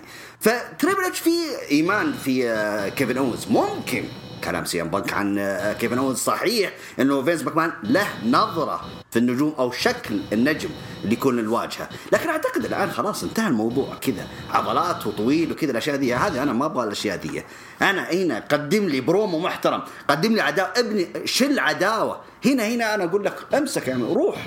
فهذا انت دائما تقول يا جود في كل بودكاست نلتقي فيه إن كيفن اونز من ضمن النجوم اللي يدخل على اللي يقدم بروموهات بدون segment على عفوا بدون آه، شو اسمه آه، بدون يعني شيء يحفظونه أو اوراق والى آخره. فالآن كيفن اونز وصل إلى مرحلة إنك أنا أشوف أول شيء ريسلمانيا إنها تكون ليلتين هذه فرصة لنجوم مثل كيفن اونز انه يتصدر يوم من الأيام واجهة أو عفوا آه، يتصدر المهرجان ريسلمانيا فإنك تتصدر المهرجان ومع أسطورة مثل ست- ستيف أوستن وإنك أنت سبب لعودة هذا النجم إلى الحلبات هذا هذا أعتقد إنك أنت كيفن اونز كذا أنت اختصرت علينا أشياء كثيرة وإحنا عرفنا الآن كيفن اونز وين هو رايح. كيفن اونز خلاص ما بعد مرحلة ستيف أوستن الآن خلاص. على الألقاب على طول ألقاب ويتصدر الواجهة على طول بدون أي مقدمات. هذا بالنسبة لكيفن اونز ستيف أوستن أنا قلتها لك يا جود ال- ال- ال- الأسابيع اللي راحت. قلت إذا في مباراة حتكون سكواش. مستحيل. أنا كنت أقول أقول لك مستحيل أصلا. ستيف أوستن يقدم لك مباراة كبيرة وخصوصا مع كيفن اونز مستح... مرة مأكد الموضوع. لكن بصراحة ستيف أوستن اخرسني رجل قدم لي مباراة. ما هي بأسطورية لكن خذ وقت. مو مثل جولدبيرج spear و jackhammer وانتهى الموضوع. مو مثل آه، بروك ليزنر مع إنه يعني بروك ليزنر أنشطهم واحسنهم بس آه، German suplex وش اسمه ال F 5 وانتهى الموضوع. لا ستيف اوستن أعطانا وقت. مثل ما قال شاعر راح هنا وراح الحلبة وراح الجمهور وجاء وكي يعني آه، هذه هي هوية ستيف اوستن إيوه صح أنت جاحدني أيوة، ترى اللي. قلت راح هنا وراح هنا. مو مو شاعر. اللي قاله. جاحدني حتى في الهرجه طب أنت طبيعي يا سعيد. أنا اللي قلت ترى الهرجة دي. أنت وشاعر واحد يا أبو يحيى. طيب طيب. اشتريتني والله. فللأ فللأمانة يعني ستيف أوستن آه، قدم شيء خصوصا حتى الليلة الأولى والليلة الثانية حتى ظهور الليلة الثانية مرة عجبني. ظهوره كان آه، آه، في الوقت المناسب وقدم أشياء حلوة. على العموم ختامية الليلة الأولى كانت مرة جميلة جدا جدا جدا. بعنوان ستيف أوستن وكيفن اونز طيب جود في عندك خبر على راوندي رسمي ولا لا؟ لا راند ما عندي على أي خبر الصراحة. فبس آه، ستيف اوستن يعني باختصار شديد يعني كلنا اتفقنا على حاجة واحدة وحتى كيفن اونز لكن حرفيا أنا بالنسبة لي لما شفت المباراة أتوقعت إنها حتكون سريعة بعدين لما شفتها طلعت برا حلبة وراحت للجمهور بعدين للمدرج. يعني ما أعرف كيف أوصفها بس حقيقي آه، أوستن في في المباراة ذي رجعني 25 سنة ورا لأنه كانت بأسلوبه هو. هذه كانت مباراة أوستن. يبدأوا شغل نظيف جوا الحلبة ياخذوا برا يطلعوا عند الجمهور شوية اكشن شوية حماس يرجعوا بعدين حول الحلبة بعدين للمدرج يرجع جهة جهة لازم يروح لكل جهة اليمين بعدين يتحمس مع الجمهور ياخذوا اليسار يتحمسوا الجمهور بعدين يروح لل finish إنه يرجعوا الحلبة ويقفل المباراة فكانت مباراة classic classic وكيفن أونز خدمنا فيها. يعني إحنا كمتابعين وخدم فيها أوستن. فعظيمه عظيمه صراحة. أرفع القبعه لأوستن. أثبت لي إنه هو الاعظم أثبت لي إنه هو الاعظم صح أندرتيكر عظيم. استمر 30 سنة بالاستمرارية ولا يوم سيء. لكن لما تتكلم عن واحد زي أوستن مسيرة خمس سنوات فجر فيها كل شيء غاب 19 سنة يرجع يفجر مرة ثانية. damn والله damn مره قوي كمان على ستون كولد ستيف اوستن فتحية الصراحة. طيب هذه كانت الليلة الأولى. آه أنا أنا أتفق معاكم سعيد إنه شارلوت وراندا ما اخذوا ال main event. آه أنا ما عندي مشكلة مع ال main event نسائي اطلاقا لكن قصتهم خبصت والأداء والمستوى من راندا كان مرة تعيس. شارلوت ما قصرت حاولت لكن بصراحة عفن عك عك عك. مو بسبب القصة بسبب راندا نفسها. ما كانت ما قد ما كانت قد المستوى يعني. طيب آه رأيكم بشكل عام عن الليلة الأولى؟ يعني باختصار كذا لأنه حنتكلم عنها في الأخير الليلتين بالمجمل. آه كيف تشوف الليلة الأولى يا أبو يحيى؟ آه الليلة الأولى شوف آه ابرز ما فيها حدثين اللي نعرفها اللي هو سيث وكودي وأوستن أوينز هي اللي شالت الليلة مباراة بيانكا وبيكي كانت مباراة برضو جميلة من الاثنين وعظيمة والجمهور زادها تفاعل صراحة. الدخلات كانت عظيمة عظيمة من أكثر اللي دخلوا في. دخلت سيث كانت حلوة. من أروع ما يكون دخلت آه، كودي الأضواء وال يعني الكودي أعطوه دخلة ما أعطيت لأساطير كثير في ألمانيا. فالدخلة كانت جدا جميلة الكودي. صح. أوينز ولا ولا ولا ولا, ولا الاداء حقه في الفقرة أوستن والتفاعل مع الجمهور. قفله العرض. الليلة الأولى كانت يعني قلت لك عنوان يعني براس المانيا على الطراز القديم على أيام الجيل الطيبين كانت صراحة. شاعر؟ آه، مرة حلوة. آه، لأنه كان فيها ترقب. ترقب يخص كودي رودز. وسألت نفسي سؤال مش قلت لو مثلا ما طلع كودي من AEW كيف ممكن تنقذ؟ من بيكون خصم سيث؟ هل بيكون كيفن أوينز تلغى خطط أوستن وذا؟ فسبحان الله كيف الأمور مشت بالطريقة اللي إيش؟ يعني تخلي الليلة حلوة ومنتظرة و... ويعني فيها أشياء جيدة. ف وفي حاجة حلوة بعد يمكن ما علقنا عليها اليوم بس أنا مرة سعيد إنه مباراتين ألقاب النساء كانت في الليلة الأولى. عشان الليلة الثانية يعني ما يكون في إلا مباراة واحدة. وأتمنى مع الوقت القريب. أنا ما أقول مباراة سيئة حقت بالذات بيانكا وبيكي لأنه أنا شفت عليها مرة تقارير المصارعه مرة تطبيل. بس أنا أتكلم كشخص ك fan عندي رأي مو مرة حاب الفئة فمرة سعيد إنه حطوهم في ليلة واحدة عشان الليلة الثانية تكون أخف. فهذه من الأشياء الإيجابية. آه، النجم ذا اللي اسمه ريك بوكس أنا أتمنى يتسرح من دلوقتي مع كامل احترامي للمعجبينه لأنه طالع من السبعينات القديمة. آدمي لا character لا شخصية لا في أي حاجة. بيض.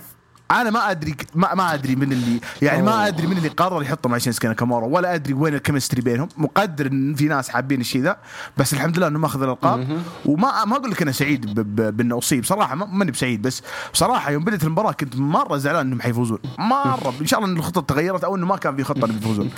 فالليلة الأولى بالنسبة لي اكتفيت يعني تخيل أنا بعد ما انتهت الليلة الأولى قلت أنا سعيد باللي صار في الليلة الأولى.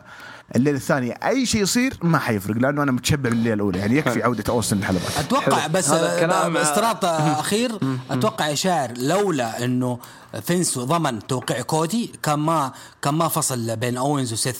إنه أنا برايي إنه الخطة كانت من قبل رويال رامبل إنه سيث وكو سيث وأوينز حيكون في مانيا لكن مع قدوم كودي فصلوا الاثنين عن بعض. وهذا واضح ترى في مباريات ال tag title اللي سواه واضح إنه في خطة تغيرت. صحيح.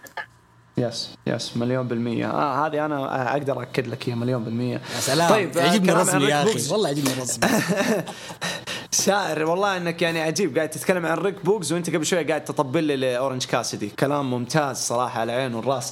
آه والله أنا شوف أنا دقيقة دقيقة. ما أستبعد. خلال سنتين نشوف المباراة هذيك اللي فيها أحواض. وفيها عصير برتقال في الرسلمانيا بين اورنج كاسيدي ورومان رينز لا. لأن فينس ممكن يسويها. لا لا مع الآن. رومان ما في أي شيء مع رومان صدقني لا. رومان ما حيتفل في وجه أورنج كاسيدي شرط مين- بس أقصد يعني بتشوف جوا؟ كاسيدي.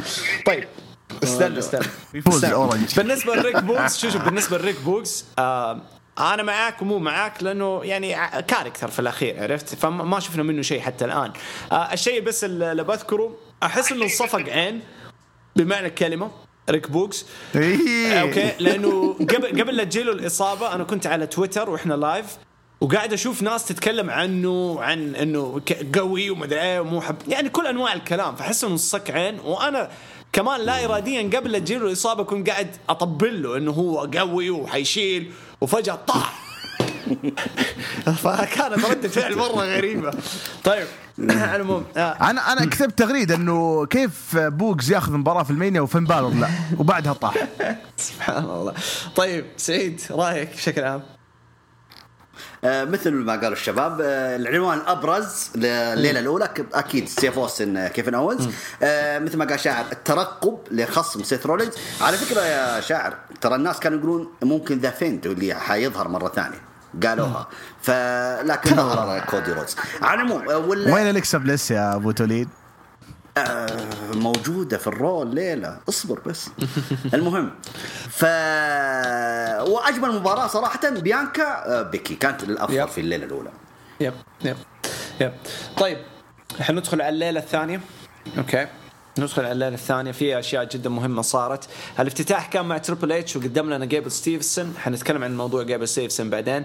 آه لكن جدير بالذكر إنه الافتتاح رسميا تريبل اتش اعتزل بدون ما يقول. هو قالها صرحها بس ما حب ياخذ الأضواء أتوقع من اندرتيكر أو من أي أحد ثاني. فسابها كذا وحتى بدون كلام كان كنا إحنا المعلقين مضطرين نتكلم. وفيصل الله يهديه سحب على أم أمه لين ما أنا ذكرته. ف... فكانت لحظة غريبة بعض الشيء. آه لكن اعتزل تريبل اتش ما أعرف كيف كنا حنتصرف في حاجة زي كذا لأنه كانت شيء غريب يعني إحساس غريب لأنه جاء مفاجأة الاعتزال. بس برضو أستبعد. أستبعد. يعني ما أدري كيف حالته الصحية ممكن تكون بعد سنة سنتين. بس أتوقع خلاص يعني لو في حاجة لو في رجع حتكون مباراة أخيرة بمعنى الكلمة أخيرة أخيرة. هذه نخليها المستقبل يعني ونشوف كيف.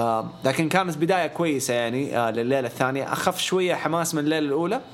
لكن ولعت مع مباراة ال tag team triple threat RK-Bro ضد Alpha Academy ضد Street Profits فازوا RK-Bro حافظوا على ألقابهم. حنتكلم عنها حنجيها بعد شوي. آه بابي لاشلي فاز على اومس آه في مباراة يعني ممكن نختصر رأينا فيها لأنه يعني واضحة وصريحة إيش الفكرة من وراها. آه جوني ناكسفيل لعب ضد سامي زين آه حنعطي رأينا وجوني ناكسفيل قدر يفوز على سامي زين في ذي المباراة. آه مباراة tag team السيدات حنسوي لها skip عظيم. آه لأنه ساشا بانكس ونايومي فازوا. ما أتوقع في أحد يعني مرة حيهتم لذا الموضوع. آه ايدج ايدج ستايلز اشياء كثيرة ومثيره للجدل في المباراة. حنتكلم عنها. شيمس وريدج هولاند اتحدوا وأنهوا فيها ال New Day. آه بوتش بدأ يكون له دور بدأ يطلع يعني يبرز نفسه ك character. حيكشفوا عنه في الأوقات الجاية. بس تعويض لهم حطوهم يعني في ال card العلوي card ال main event الساعة ونص الأخيرة. آه لأنه كان المفروض هم يبدأوا الليلة الأولى. آه شفنا مباراة جدا حلوة. آه بات مكافي ضد اوستن ثيري انتهت بفوز آه بات ماكافي وبعدين جاء مكمان ولعب ضد بات ماكافي. حنتكلم عنه باختصار إن شاء الله وبعدين جاء اوستن آه بعدين يجي ال main event المعطوب آه WWE champion ضد ال universal champion رومان يطلع الليلة بلقبين ويوحد الألقاب. حنتكلم عن مستقبل الألقاب. طيب آه ابتداء بسعيد أبو تولين آه أعطيني رأيك بمباراة الافتتاح الثلاثية و RK-Bro وكذا. رسموا نفسهم إنهم راح يستمروا رسميا. وراندي أورتن طلع بات ماكافي وتكلم إنه هو مرة مبسوط إنه قاعد يشتغل مع ريدل وما كان يتوقع وانه ريدل فتح له عينه على أشياء مرة كثيرة وخلاه يحب المجال أكثر وأكثر وخلاه يهتم في صحته أكثر وأكثر. آه وقاعد يساعده مرة كثير بإنه يستعيد لياقته ويعطي عشر سنوات زيادة راندي أورتن. فواضح ال mix up الخلط اللي قاعدين يسووه WWE في آخر فترة كان مفيد لأطراف وما هو مفيد لأطراف ثانية لكن ريدل وراندي نجحت وقاعدة تساعد راندي بأنه تطور من مسيرته أكثر ممكن يعني بخصوص ريدل وخبرته بال fitness يعني واللياقة. بس بالمجمل المباراة كانت جدا حلوة. أنا مرة استمتعت فيها. أداء Alpha Academy كان عظيم. Street Profits ولا أحلى. آه وانتهت المباراة بفوز RK-Bro بعدين بعدها جيبل ستيفنسون كان بيحتفل وجاء تشاد تشاد جيبل وأخذوا يعني moment كذا مع بعض. لكن واضح إنه جيبل ستيفنسون آه هذا حنخليه آخر شيء بعد ما نخلص الليلة الثانية. حنتكلم عنه طبعا. بس واضح إنه ابدا ما هو جاهز ولا قريب من الجاهزية أو إنه كان مرتبك مرة حطوه يعني تحت الأضواء الكبيرة بمعنى الكلمة. آه رأيك بالمباراة واستمرارية RK-Bro؟ آه الحمد لله. يعني آه على قولتك يعني إنه الحمد لله إنه طمنت أنا يا أبو تولين إنه الفريق هذا حيستمر. يعني دائما أنتم تخوفوني حينفصل الفريق هذا حينفصل حيجي عداوة بينهم. لا أنا ما أبغى. والله العظيم يا شباب أبغى الفريق هذا يستمر إلى إلى أبعد نقطة يعني يعني نقدر نوصلها. فمرة مبسوط. ولو اني توقعت Alpha Academy والدليل اللي سووه في الحلبة. مرة اثنين مثل ما قلت يا جود إنه الخلط ال mix اللي دائما يسووه مع المصارعين زي راندي أورتن وريدل نجحت آه، تشاد جيبل مع اوتس مرة نجحت.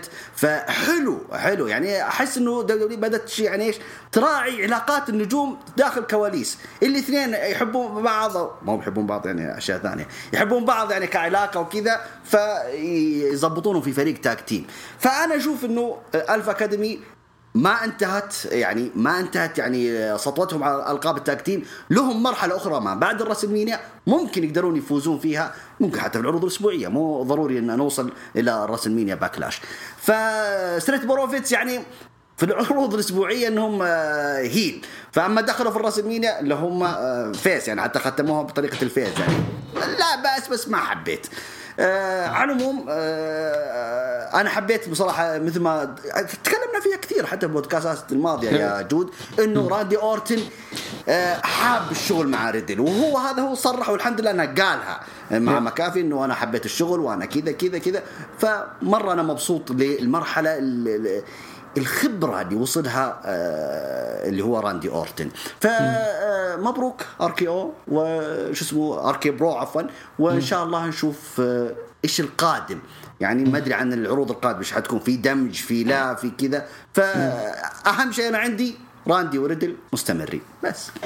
حلو. شاعر آه رأيك بشكل عام يعني عنها وبس أبغى منك حاجة واحدة اللي هي إنه ريدل آه أو راندي بالأصح كان يقول في البودكاست مع بات إنه ما كان يطيق ريدل. ابدا ابدا ابدا ما كان يستحمله. بس بعدين لما اشتغلوا مع بعض وشاف احترامه في الشغل وتقديره حب الشغل معاه لدرجة الحين صاروا أصحاب أصحاب يعني. فأنا أقدر أقدر أكد هذا الكلام لأنه قد قلته قبل كذا قلت كنت مستغرب لما كانوا يجوا السعودية كان راندي بعيد. ما يوقف جنب ريدل وريدل بعيد عن راندي. وكل دي الأمور تغيرت بعد فترة. صرنا نشوفهم خصوصا في ال Chamber الاثنين كانوا يعني على قولتهم حبتين في سروال واحد يعني. ف فهات رأيك بالله. حلو والله. حلو. رمضان مرة ممتاز. تشبيه. طيب. تشفير طيب. شوف هذا أفضل شيء في عرض Raw آخر ست شهور. آه RK-Bro. بعدين جاء تشاد جيبل يلا أوتس معاه أوتس أوتس يضحك بالذات الفقرة ذيك اللي كان فيها أسئلة ثقافية وما إيش. قتلوني الفقرة. فهذيك الفقرة ما هي طبيعية هستيريا اللي صار مو طبيعي. آه تشاد جيبل مبدع مبدع مبدع. وكنت أتمنى يفوزون بال بس ما عندي مشكلة. يعني حتى لو فازوا الأهم Street Profits طلعوا منها. أكون معكم صريح. لأن ستريت بروفيتس مو اخويانا اللي زمان كنا نشوفهم اوفر قل الهال حقتهم قلت. وأنا شعرت قبل ثلاث أسابيع تذكرون في عرض كان في تلميح إنه ممكن يتحولون هي فيا ليت لأنه وضعهم كذا بيض صراحة ما مو بجاهز لي وضعهم. إي فتشاد جيبل مرة ممتاز. الفقرة اللي بعد المباراة حلوة. آه اركي برو زي. شفت قبل شوي قلت لأبو يحيى دومينيك وميستيريو يلعبون مباراة ضد بعض. ترى حتى ريدل وراندي المفروض يلعبون مباراة ضد بعض في دي إنه واحد يقلب على الثاني. وترى صار مو بالتلميح لما خسروا الألقاب قبل ثلاث شهور أو شهرين كان ترى في تلميح إنه ممكن يعني يصير بينهم بس ما كم WWE غيرت الخطة. وأنا مع التغيير هذا. يعني أول مرة من زمان أحس إنه فينس ماكمان اتخذ قرار جيد. لأنه إلى متى إحنا نشوف الفرق يصير فيه break up ويلا واحد يصير heel وواحد يصير face خلينا نغير خلينا زي يعني زي ال New Day. أنا من أكثر الناس اللي كنت أتمنى ينفصلون بس إلى الآن ما فصلوا وأعتقد انه قرار ناجح لأنه في شيء مميز يعني في شيء مختلف. نفس الشيء راندي وريدل. أنا متأكد انه في واحد بيقلب على الثاني هذا شيء أكيد بس حلو إنهم أعطوها يعني مساحة أكثر. آه طبيعي أي tag team آه أول يعني أول الأيام ما يكون بينهم chemistry مع الوقت مع كثر ما تشتغل مع الشخص الآخر طبيعي إنه يكون بينك. يعني زي مثلا الأسطورة كبير ذا آه روك آه لما دخل في فريق مع Mankind ما كان في أي chemistry بعدين فجأة مثل ما شفتوا أنتم؟ يعني كان فريق تاريخي جدا وقس على ذلك يعني الكثير كيفن ناش طبعا مع تريبل إتش. همزح همزح والله فريق خايس. ولا أتمنى ما عاد ينعاد أصلا. طيب طيب أبو يحيى إيش رأيك في كلام الشباب؟ تتفق مع مين؟ ولا عندك رأيك؟ آه أول شيء نبارك لك يا شاعر. أنت من محبي الفيحاء. وصل الفيحاء نهائي كأس الملك. مبروك شاعر. باقي دقيقة. شوف دقيقة. أي صفر. الحكم مبروك مبروك لنادينا الحمد لله. الهلال والفيحاء في النهائي حنجلدكم طيب. يحيى آه المباراة يا جود شوف المباراة يعني آه, آه، كانت هي كثير ناس كانوا ينتظروها إنها حتكون حلوة حتكون من أروع ما يكون في الليلة الثانية. وهذا اللي صار. وهذا بالنسبة لي قلت يمكن في حسابي في تويتر إن هذا طبيعي لأنه فئة الفرق ف Raw هي من أفضل الشغل اللي اشتغل فيه الأسابيع الماضية والشهور الماضية اللي RK-Bro مع Alpha Academy مع Street Profit وأنا اراها اللي صار لهم في ريسلمانيا جمعوهم مع بعض هي أفضل آه، مكافأة لهم وعلى اللي سووه الشغل اللي سووه الفترة الماضية. بالذات Alpha Academy نتكلم عن اوتس وتشاد جيبل ما كان لهم أي خطط جمعوهم على بعض تركبوا على بعض تركيبة حلوة طلعونا بشغل ولا أروع. تشاد جيبل يمكن أنت وشاعر يمكن موجود من سنين تتكلم عن تشاد جيبل إنه من الناس المظلومين في ال roster. وأنا كنت من الناس أقول لا العيال شوية over. لا والله الولد عنده شيء يقدمه بس ما كان عنده المساحة إنه يقدم أفكار إنه إنه يعطوه مجال حرية على المايك. لكن الولد قاعد يطلع catch phrase قاعد يطلع حركات قاعد يطلع لزمات. مو سهل تشاد جيبل صراحة. اوتس بصمته قاعد يقدم character حلو على الشاشة. بالنسبة ل RK-Bro هذول حاليا هم يعتبروا أفضل فريق في العالم بلا أي منازع. الكيمياء اللي بين راندي طبعا راندي عنده خبرة في ال tag team مع مع ايج مع مع جيريكو. ما ينجح مع أي ناس أصلا راندي. لكن ريدل يمكن من أفضل الناس اللي جو مع راندي لأنه ريدل هو النقيض لكل شيء أو كل طبع في شخصية راندي الريدل هو النقيض.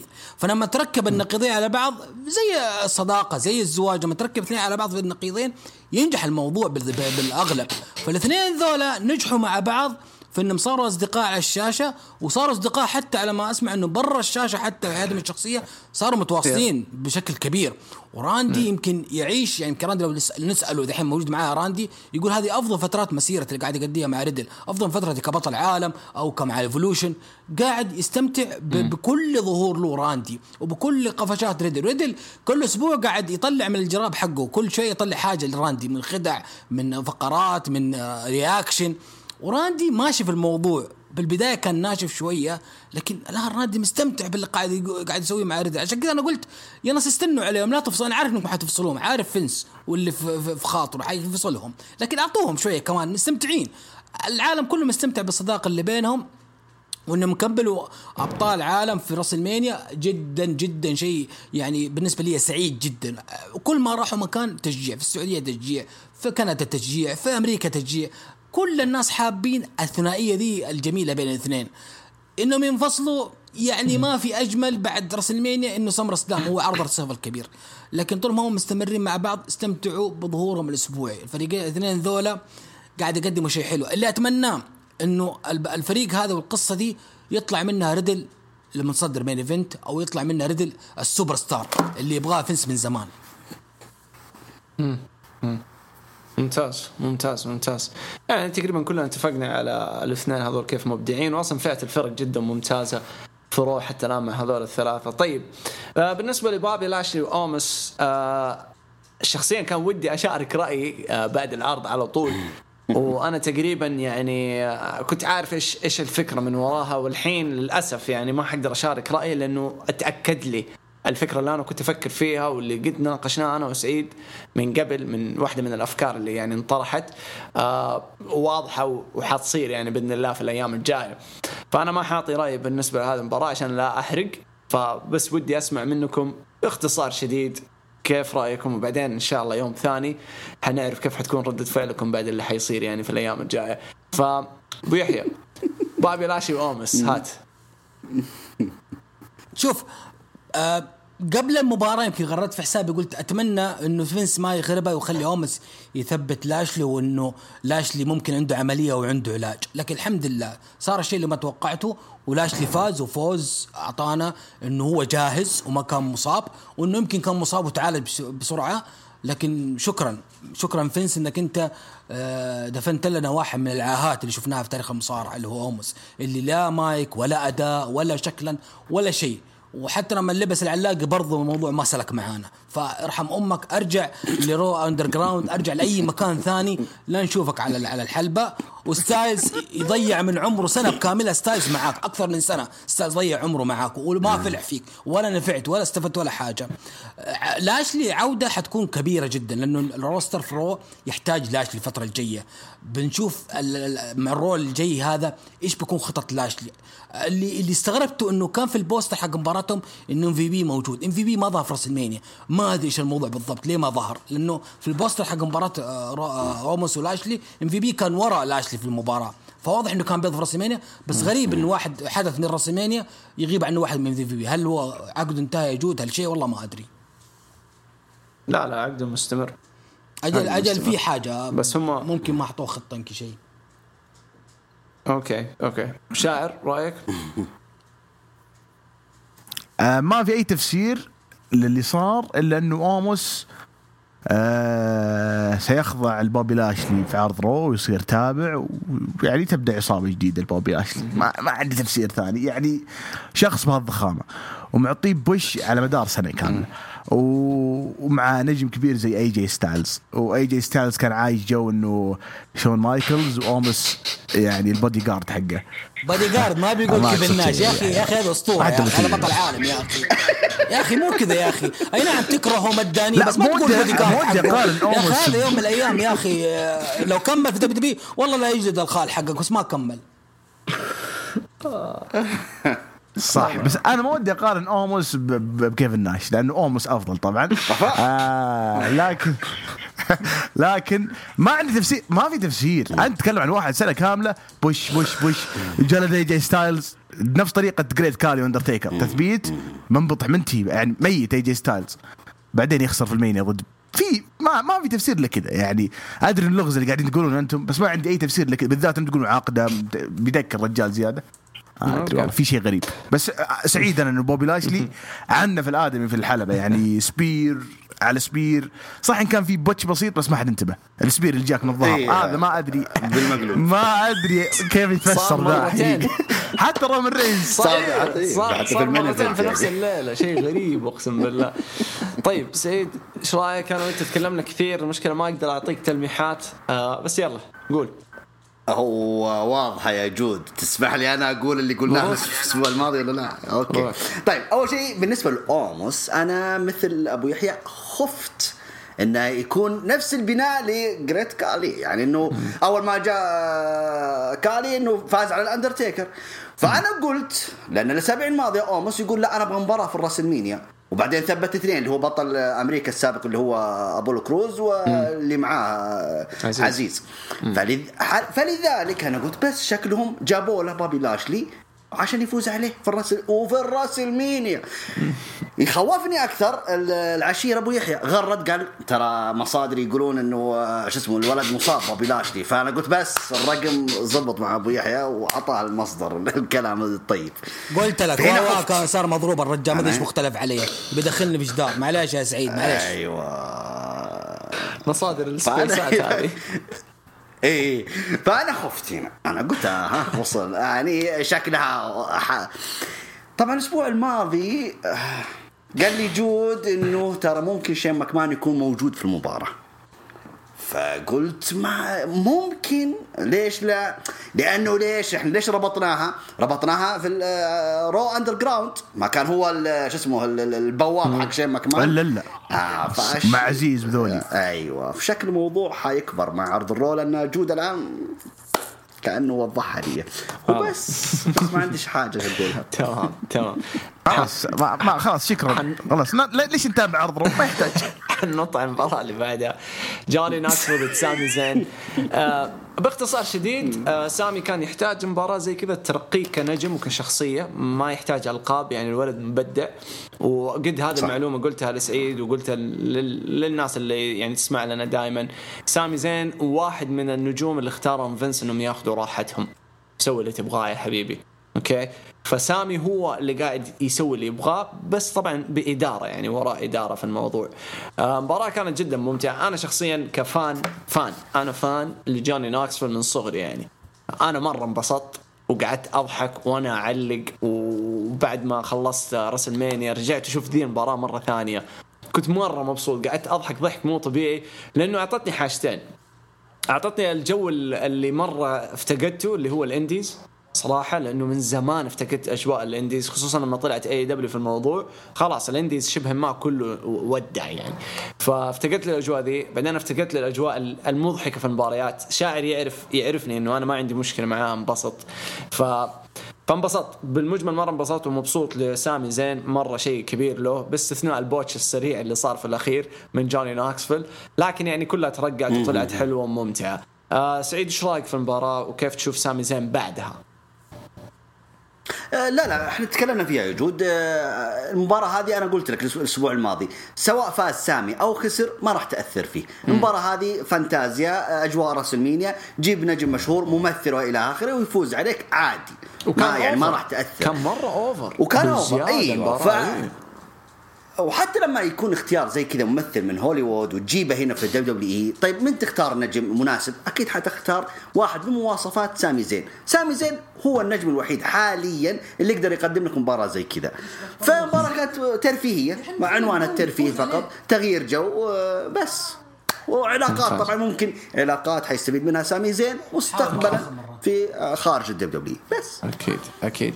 آه أبو يحيى واحدة من المعلومات اللي بعطيك هي قبل لا تعطيني رأيك. آه سامي زين هو اللي خطط المباراة مو يعني مو اللي كتبها خطتها أخرجها حنسوي كذا بعدين كذا بعدين كذا وبعدين كذا وبعدين حتنتهي كذا. هذه معلومة لك. فما أعرف إذا حتغير شيء من رأيك بس أعطيني رأيك. لا شوف يعني بصرف النظر عن المباراة الترفيهية ولها ناس آه، معجبين في الجو حق جوني ناكس في الجاكاس وأنا مثلك من الناس ال fan من صغري في ال Jackass يا جود واتوقع اليوم من الأيام انه انت تفرجنا سوا شيء وإحنا صغار بس انت ما انت بتفتكر عموما أنا أشوف انه سامي حاليا يعني آه، آه، من سنة تقريبا أو أكثر من سنة من يوم ما فاز بالقارات ومشي فترة في موضوع المؤامرة وصار عنده كثير حرية على المايك. واضح انه في شغل عليه بس على مدى طويل مو ذحين واضح انه صار مرتاح أكثر على الشاشة. سامي ما عاد في زي زمان ال- الكلام اللي في السوشيال ميديا صار مرتاح أكثر في العمل حاليا في دبليو فما دام إنه مرتاح في الخطة وهو اللي كتب مباراة ومبسوط بالمباراة وظهر في راسلمانيا من واحدة من القصص اللي اللي شدت الناس لأنه إحنا عارفين الشغل اللي سواه سامي برا الكواليس وعلى السوشيال ميديا وجواه وتصوير والناس اللي قاعد يزعجونه في المكالمات. كل القصة كانت حلوة ترفيهيه من A to Z أنا ما عندي مشكلة. إذا ما أي نعم ما تعجبني اللي صار لكن أحترم اللي صار أحترم إنه هذا جزء من منتج دبليو اللي همني إنه سامي ابغاه يعني لا عاد يهمل آه، ويرمى يعطى قصص أكثر من كذا يعطى أشياء يعطى حرية في إنه يعطى أفكار إبداعية في بعض العداوات صدقوني بيطلع منه شيء كبير سامي مو بس اللي شفتوه هذا. ترفيهيا وحتى سوداويا حتلاقي سامي يعني موجود معك في أي شيء تبغاه. طيب. تمام. شاعر رأيك؟ والله يعني حلوة. يعني اللي يبغى شيء كذا يضحك عادي مباراة حلوة. يعني ذكرت المخيمات الصيفية. كورة هنا وتلقى هنا حاجز؟ هنا تلقى لك أرانب بساس شيء كذا. كذا الجو حق المباراة غريب. والناس اللي طلعوا مع جون ناكس ما أدري من من ذولي. أنا ما أتابع يعني ما أتابع المصارعة. يعني بس ما أدري ذولي مين. والله ماني عارف. وبعدين أنا شو اللي بيضحكني أكثر؟ الناس اللي زعلانين ليش سامي يخسر؟ خلاص سامي يعني كيف أقول لكم؟ سامي غير ال character أو تقبل التغيير اللي صار على ال character حقه. من character مصارع pro wrestler لل character هذا. خلاص أنت شايف الآدمي راضي بالجو ذا بال character ذا بالمباريات هذه بالقصص هذه. بغض النظر عن ال build up حق المباراة دي سامي من قبله ترى فكاهي بزيادة وفلة بزيادة. وطبعا أنا قريت تصريحه قبل أسبوعين أو ثلاث أسابيع إنه ليش جددت الدبليو هو قال قال أنا دبليو معطيني حرية في موضوع ال creative control واحد ثانيا هو عنده مؤسسة خاصة فيه برا دبليو يعني لها ممارسات. ما يقدر ما يقدر يوقع مع أي اتحاد. فينس معطيه حرية. مو كل الاتحادات حتعطيه إيش؟ الحرية هذه. فخلاص هو راضي. أنتم ليش زعلانين؟ مباراة زي ذي ما يحتاج أصيح أقول ليش ما حطوا بالور ذا مباراة زي ذي كانت زي ال break. فهمت الفكرة؟ يعني زي ال... يعني اللي ما يبغى يشوفها يقدر يتسحر بالذات إحنا في رمضان أو يروح يأكل أي شيء. خفيفة لطيفة يعني. ما حتى ما طولت. يمكن ربع ساعة واقل طيب تمام. أنا أنا عن نفسي أشوف أشوف سامي يبغى هوليوود يبغى الأجواء ذي يبغى يدخلها يبغى يوسع علاقاته زي ما قال سعيد. يعني هذا اللي قاعد أشوفه وأتوقع قاعد ينجح فيها. يعني كون علاقات مرة ممتازة واولها مع جوني نوكسفيل ولوجان بول.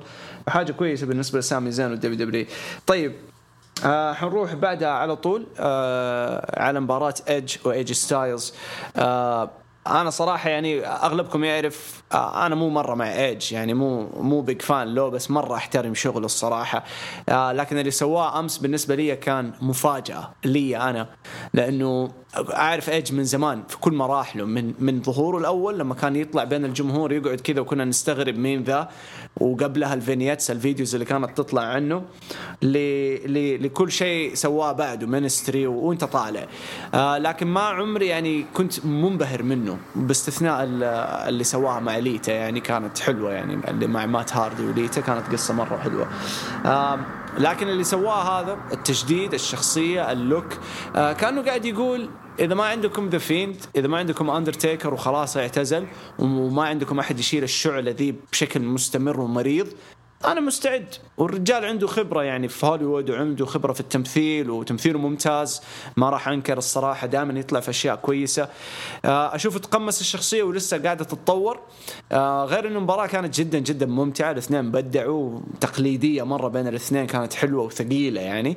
آه، غير إنه لازم أقول نقطة معينة.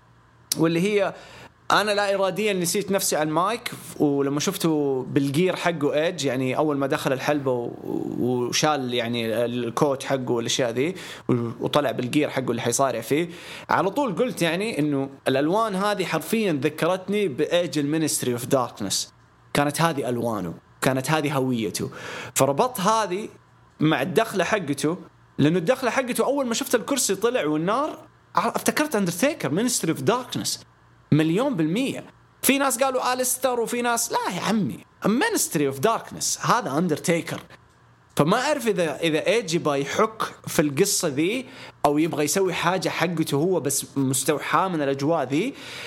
ممكن جدا لأنه بعد المباراة شفنا الصدمة أنا بالنسبة لي صدمه هي كانت متوقع إنه حيصير في توجه وذا الكلام كنا نتكلم فيه أنا وسعيد من زمان إنه دبليو دبليو داخله على توجه جديد من ناحية الغموض وهذا الكلام مرة تكلمنا فيه من زمان.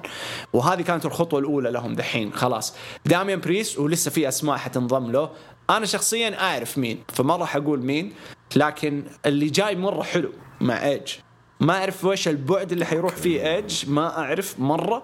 لكن واضح إنه شيء كويس وأنا واثق من ايدج يعني حاطط كل فلوسي مع ايدج ومستثمر في القصة ذي. آه لكن بسمع من أبو يحيى. بما إنه أنا وأنت تقريبا 100% عشنا نفس ال Ministry of Darkness والأجواء المريضة ذي وأنا وأنت يعني كنا big fans للأجواء ذي. فهل تشوف في تشابه؟ أو تشوف ممكن مستوحى أكثر منها متشابهة؟ طيب إحنا نتكلم عن عن بداية آه إيدج في WW عارفين إنه بدايته كانت في مع جانجريل وكريستيان اللي هو The Brood ف وكمان دخلوا The Brood نفسهم ذول دخلوا مع تيكر برضه Ministry of Darkness ف ايدج داخل في أجواء العصابتين دي موجود فيها ومتشرب اللي القصتين. فإنه أتوقع ممكن ايدج لو بيقدم يقدم مزيج من هنا وهنا. يقدم سوداوية ويقدم برضه أجواء اللون الأحمر الدموية حقت ال Brood أه يمكن اختيار بريست في الموضوع اختيار جدا جدا رائع. وأرى أنه كان خيار جدا مثالي. ليش؟ لأنه السوداوية حقت بريست اللي كان يقدمها في آخر فاخر الأسابيع السوداوية ذي والأداء اللي قاعد يقدمه كانت يعني سوداوية بالنسبة لي أنا يعني يعني تنتظر بس اكتمال الصورة بشكل عام. اكتمال الصورة في إيش؟ إن إحنا يعني نجيب حاجة أو نجم نجم كبير يكمل البناء حق بريست. وكان الخيار حق إيدج جدا بالنسبة لي مثالي. لأنه يعني بريست لا زالت خبرة في W بالذات لسه خبرة ناقصة. فإنه تكمل مع واحد مثل إيدج بيكون شيء جدا عظيم. الأخبار اللي طلعت اليوم إنه ممكن في عضو ثالث أو عضو رابع يكون الفترة القادمة معاهم يكون في عصابة بقيادة إيدج. أرى إنه ايدج قاعد يعني أو أو يعني سوى teasing قبل أسبوعين إنه ممكن إنه في شيء جاي قادم سوداوي أكثر وبان في راسلمانيا يمكن انتقدت قبل المباراه انتقدت الاستعجال في قلب ايدج heel وبسرعة بسرعة بدون أي منطق ومع style ضربة بالكرسي الضربة الشهيرة. الآن حاليا أنا عرفت إيش قصد الإدارة إنها استعجلت لأنه في حاجة أكبر من إنه انقلب بس إنه حدث اللي تقلب يجي ايدج heel هذا حدث بالنسبة يعتبر قصير أو يعتبر بسيط للي قادم لإيج. وشفناه من بدايته من راس المانيا المباراة بشكل عام يمكن في ناس ما عجبتهم المباراة رتمها البطيء والكلاسيكي هذا يعني ارى انه انه إنه يوروك إنه إحنا ما همنا مباراة مباراة أحلام وأداء خمسة نجوم. لا لا لا. إحنا عندنا قصه بنقدم لك في النهاية. سالنج بق هذا هو القصة تشوفوها في النهاية هذه هي. كل اللي شفتوه هذا كله بنقدم لكم بريست وايج بهذا الشكل الجديد بالسوداوية الازياء السوداء. استقبلوا عهد جديد من العصر الظلامي في الاتحاد WW اللي من زمان إحنا كنا ننتظر شيء ظلامي يقدم. انتظرناه مع فيند براي الفترة انتظرناه مع براي وايت بفترة عشناها معاه لكن مع إيدج لا في style جديد جاينا الفترة الجاية. ممتاز ممتاز. آه سعيد رأيك في اللي قاعد يسويه إيدج؟ والله شوف أنا ما راح أزايد على كلامكم. يعني كل كلامكم يعني ما شاء الله كفيتوا ووفيتوا. في شيء جميل اللي قدمه إيدج ولكن خلينا نبدأ من أبدأ معاكم أنا من نهاية المباراة نفسها. لما ظهر داميان بريست وأنا تكلمت معاك يا جود الأسبوع الماضي قلت إنه النجم هذا ما أشوفه في المهرجانات الشهرية. لكن ظهوره الآن وتحالفه مع إيدج حتى أنا استغربت. لكن اللي لفت نظري بس كل هذا كله كوم وكوم لما رد علي المتابع واللي حفظ الحقوق طبعا اسمه حسن عز الدين يتابعنا فقال لي يا أبو تولين ترى هذا مشروع قادم. يعني حيواجه إذا هي الجهة المقابلة هنا ايدج وداميان بريست فالجهة المقابلة حتكون ستايلز وفين بالور. عودة ال Bullet Club بس بشكل جديد وبهوية ال WWE. فأنا مرة حبيت حبيت الموضوع هذا. قايل لك ذي المعلومة أنا من من زمان قلناها في واحدة من الحلقات قلت لك ترقب إحنا بعد إحنا ال draft أيوه أيوه, أيوة قلت لك ترقب فين بالور مع ايه جي ستايلز وشغل حيكون عظيم في المستقبل بينهم. تكلمنا فيها كثير إنه بس إنه إيش من وين تبدأ؟ فهمت علي؟ لكن هنا أعتقد إن اي بدايتها هنا في عرض ال Raw حتكون مرة حلوة لأنه مناسبة لأنه فين بالور يعني عنده عداوة مع داميان بريست يعني فهنا حلوة لما تبدأ من عرض ال Raw الليلة. أوكي ممتاز. شاعر؟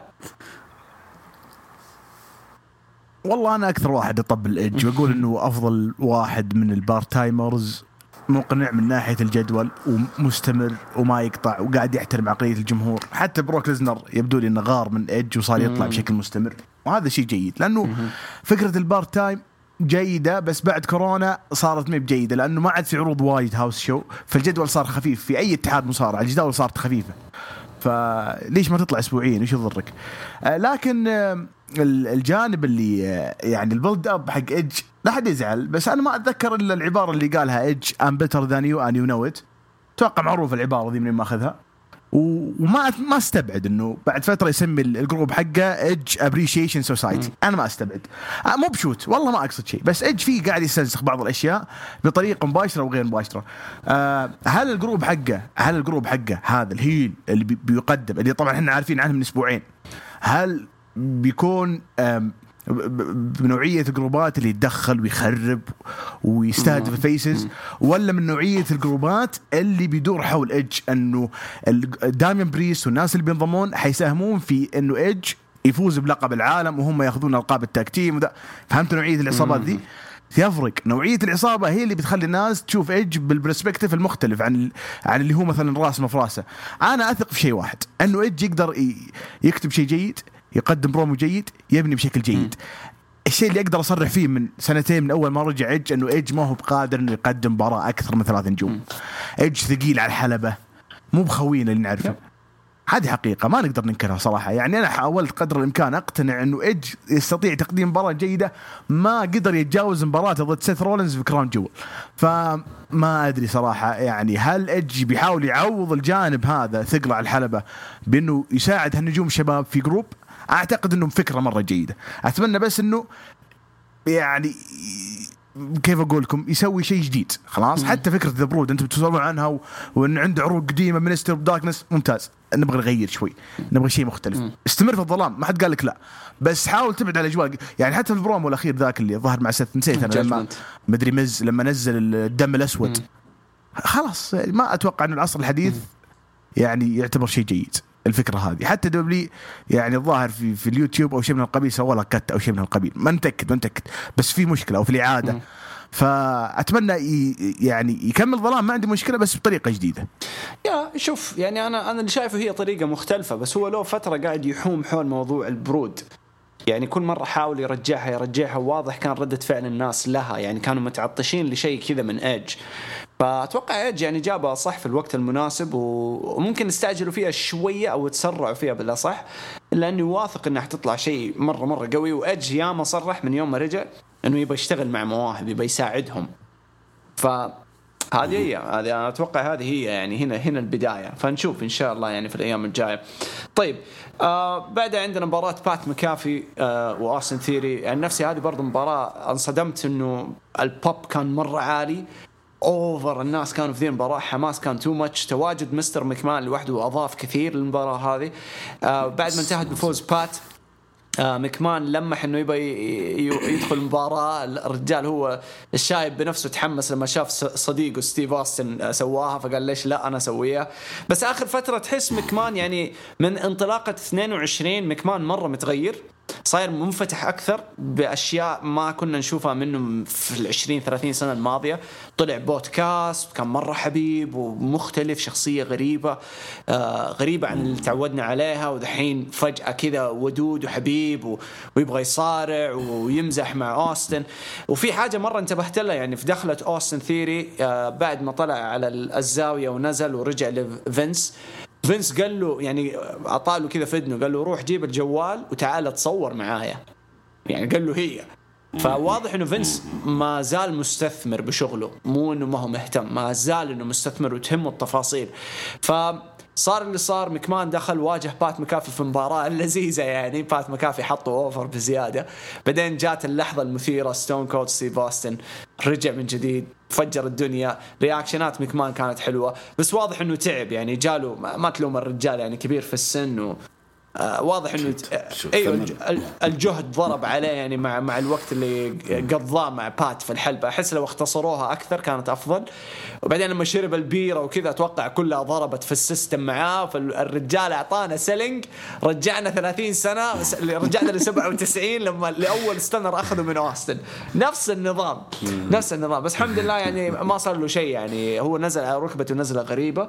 بس إنه اليوم يعني عرفنا إنه لا سليم يعني ما في شيء. الرجال وكان مبسوط ومروق وكلهم كانوا مبسوطين. فكانت يعني حاجة حلوة ترفيهية ويعني زي ما تقول غطت أنا عن نفسي غطت عن الأحداث اللي بعدها في ال main event. فالحمد لله كانت نهاية جدا حلوة بالنسبة لي الرسلمانيا طيب سعيد هات رأيك بالنسبة للي صار. شوف آه، باختصار يعني أنا كنت أقول إنه اوستن آه، ثيري إنه ما يحتاج مباراة زي كذا لكن طالما إنها أصلا مقدمة له كفانتازيا فما عندي مشكلة. ما توقعت بات ماكافي يفوز لكن لما فاز فأرجع أقول هنا برضو مشروع ثالث ناجح أو مشروع ثالث حيستثمرون فيه اللي هو بات ماكافي. أنا قلت لك وجود الأسبوع الماضي قلت ممكن الآن يبغون يرجعون للزمن ورا شوية. يبغون يشوفون معلق ويصارع. أوكي؟ يعني مو زي كوري جريفز يعني تكلمنا فيه الأسبوع الماضي. كوري جريفز أصلا هو مصارع بس بس بس بات مكافي لا مو مصارع. بس على المستوى اللي قدمه يا عمي تحس إنه نجم النجوم بعد. لكن على العموم أحس إنه بات مكافي مش آخر مباراة حيقدمها في حلبات دبليو دبليو حي حيستثمرون فيه في يمكن حتى المهرجانات الكبيرة يعني مثلا سمر سلام سرفايفر سيريز ممكن. رويال رامبل يمكن يطلع واحدة من ارقام يستثمر. عادي. حتى لو يكون بعدين يستثمرون فيه كمدير اعمال ويقود عصابة. عادي. ممكن يقدرون مع بات مكافي ترى المايك عنده مرة خرافي. والولد cool يعني فممكن يستثمرون فيه في أشياء ثانية. ما بعد الأحداث فينس ماكمان ستون كولد يعني يعني زادت الحلاوة أكثر وأكثر في المباراة. وبس. تمام. تمام. شاعر؟ الله ملتزر من شهرين كان يقول إنه فينس ما يقدر يلعب مباراة كاملة أو وقال إنه ممكن تصير handicap ممكن يصير فينس في ال ringside كلها قالها في البودكاست حقه. وبالفعل كلها صارت. المباراة صارت كان فينس في ال ringside وبعد المباراة فينس استغل تحمس. إنه مكافي يعني لعب تسع تسع دقائق ضد اوستن ثيوري كمصارع محترف. وبرضه تدخلات اوستن ساعدت في إنه فينس يفوز. آه وتدخل اوستن اللي من أول يعني من أمس كان شبه قلت لكم كان في شائعه إنه بيطلع الليلة الثانية. آه ونزلت حتى أتذكرها نزلت قبل العرض بساعات إنه أوستن بيطلع بأوستن عنده شيء. ف يعني بشكل كامل بشكل كامل ما أشعر في أحد مستفيد من ذا الموضوع كامل إلا أوستن ثيوري. الباقيين يعني أوستن كجزء من يعني الجمهور حق تكساس يبغون أسطورتهم. بات مكافي أنا ما أدري هل هم عملوه ك celebrity ولا كمعلق ولا لأنه شفت مايكل كول يطبل كثير الموضوع إنه هذا خامس معلق يخوض مباراة في راسلمانيا بعد بوكر تي وجي بي إل و... ومايكل كول وجيري لولر أتوقع. ف ما أدري كيف كيف كانت معاملته مع بات مكافي بس اللي جلطني الجمهور. الجمهور كان مولع. وهذا اللي حلى المباراة. لأنه ف... والجميل انه بات مكافي أنا ما عاد أحسب ك cele... إسلم. لا لا أقول أكيد أتحمسوا لأنه يعني شيء جديد يعني مختلف عن ال card كامل. في آخر خمس سنوات هذه ش... هذه شيء زي ما تقول لمحة fresh للجمهور شيء fresh عشان كذا تحمسوا. الجمهور الجمهور يعرف إنه بات يقدر يسوي شيء لأنه لعب مع آدم كول في NXT فالجمهور عنده background جيد عن عن هو بالفعل يعني أنا ما عامله ك celebrity لأنه جزء من طاولة التعليق. أيوه. فشيء جيد. وحنا عارفين انه كوري جريفز متكي في الزاوية وواضح إنه بيحسد. واضح إنه زعلان كثير. بس نتمنى إن كوري ما يرجع الحلبات ابدا. طيب أبو يحيى رأيك؟ طيب آه لازم نتفق أول شيء على حقيقة إنه إنه أكثر واحد فاهم الجمهور هو فينس ماكمان. ويثبتها دلائل كثيرة. نتكلم عن واحد قدم لك عرض متكامل متنوع. حتى الإنسان اللي يحب السماجة اعجب بالعرض. حتى الإنسان اللي يحب الفن يعجب بالعرض. حتى الإنسان اللي يبغى رسلينج حيعجب بالعرض.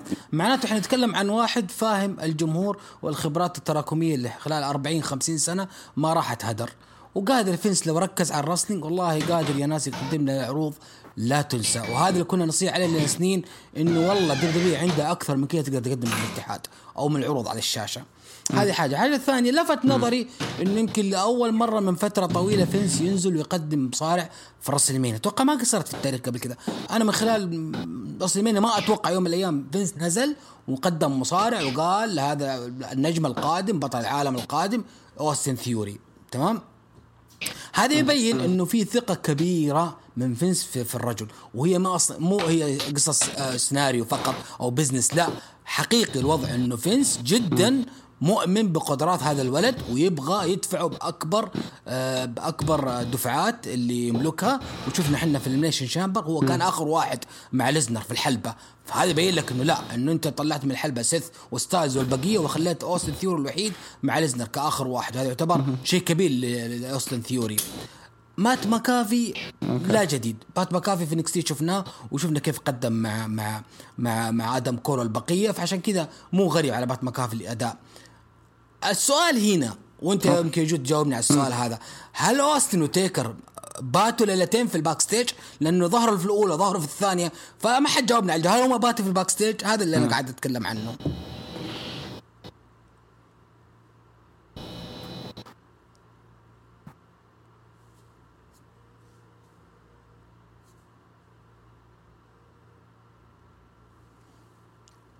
أسلم ما ما سمعتك كويس. السؤال أقول لك يا جود هل اللي ما حد جاوبني عليه يمكن تجاوبني أنت عليه هل أوستن وتيكر باتوا يومين في ال backstage يظهروا في الليلة الأولى الثانية لأنه واضح إنهم بايتين سوا.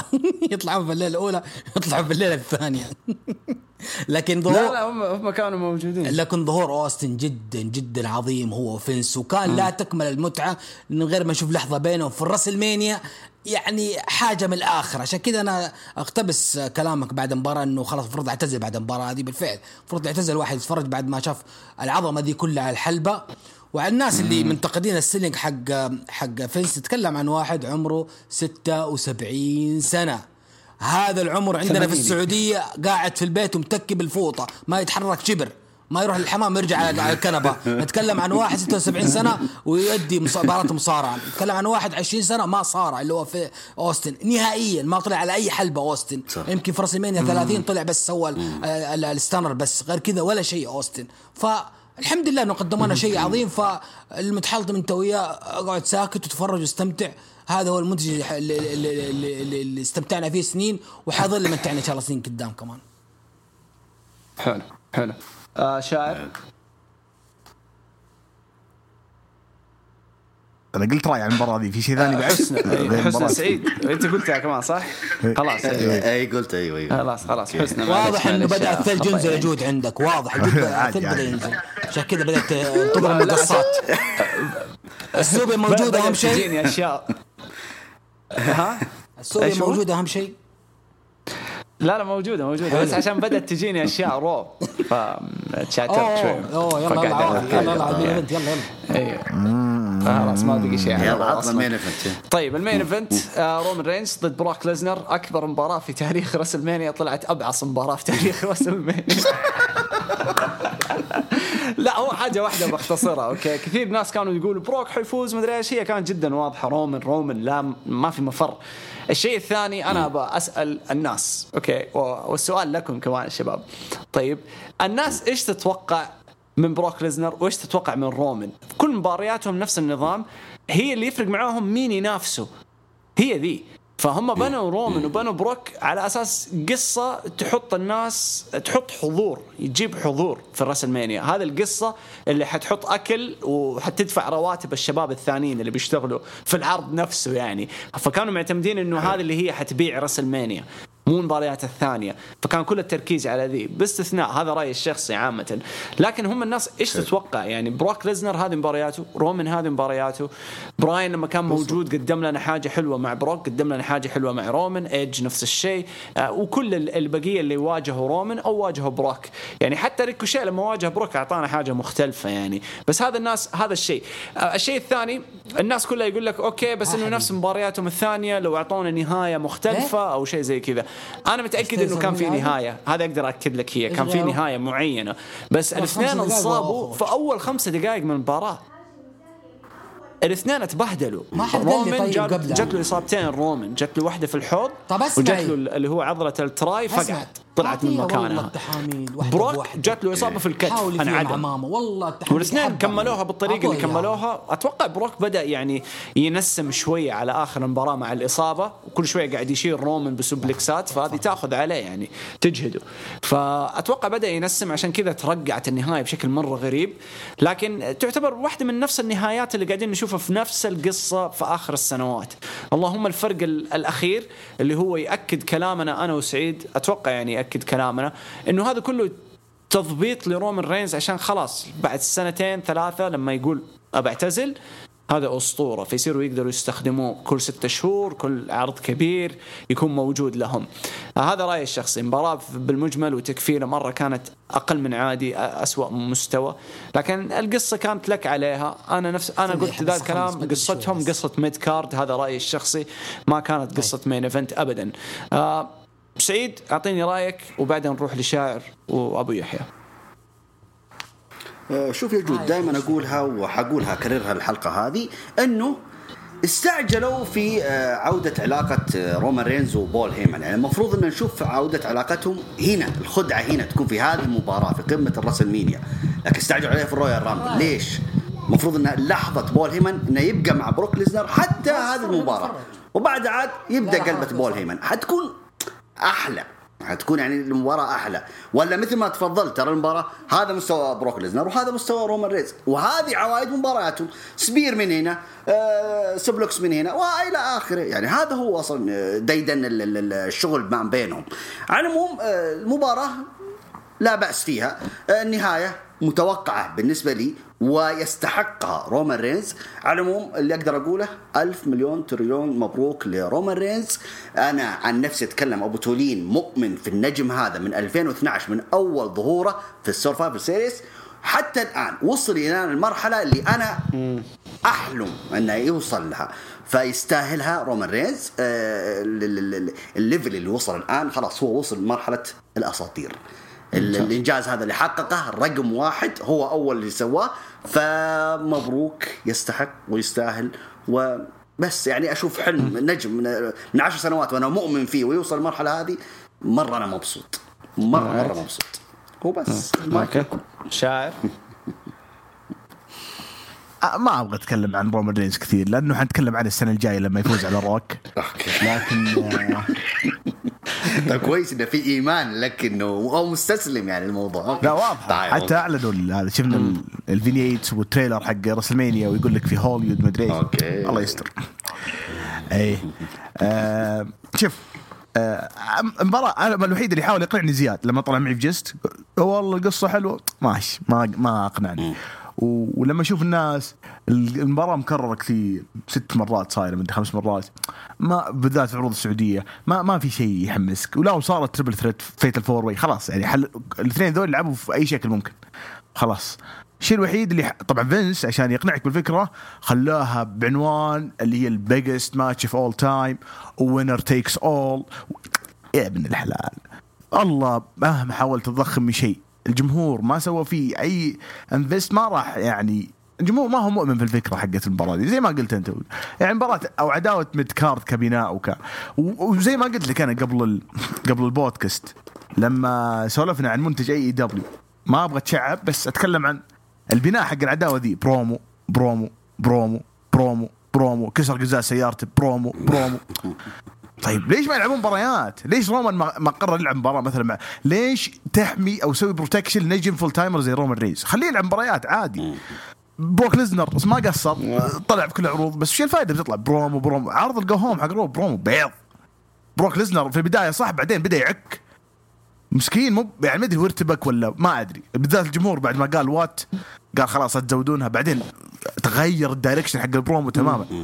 ما ما ما راح ارجع للعداوة بس أنا أتكلم عن المستقبل. أنت لما توحد ألقاب معناها يا توحد ال roster يا أنه حتخلي رومان يخسر اللق أي واحد من الالقاب النجم زي درو ماكنتاير مع أنه مروج إنه حيلعبون مع بعض في ال house shows أو ال live events ما بعد الرسلمانيا برضو حتى بروك ليزنر مروج يطلع ترى بعد الرسلمانيا على فكرة.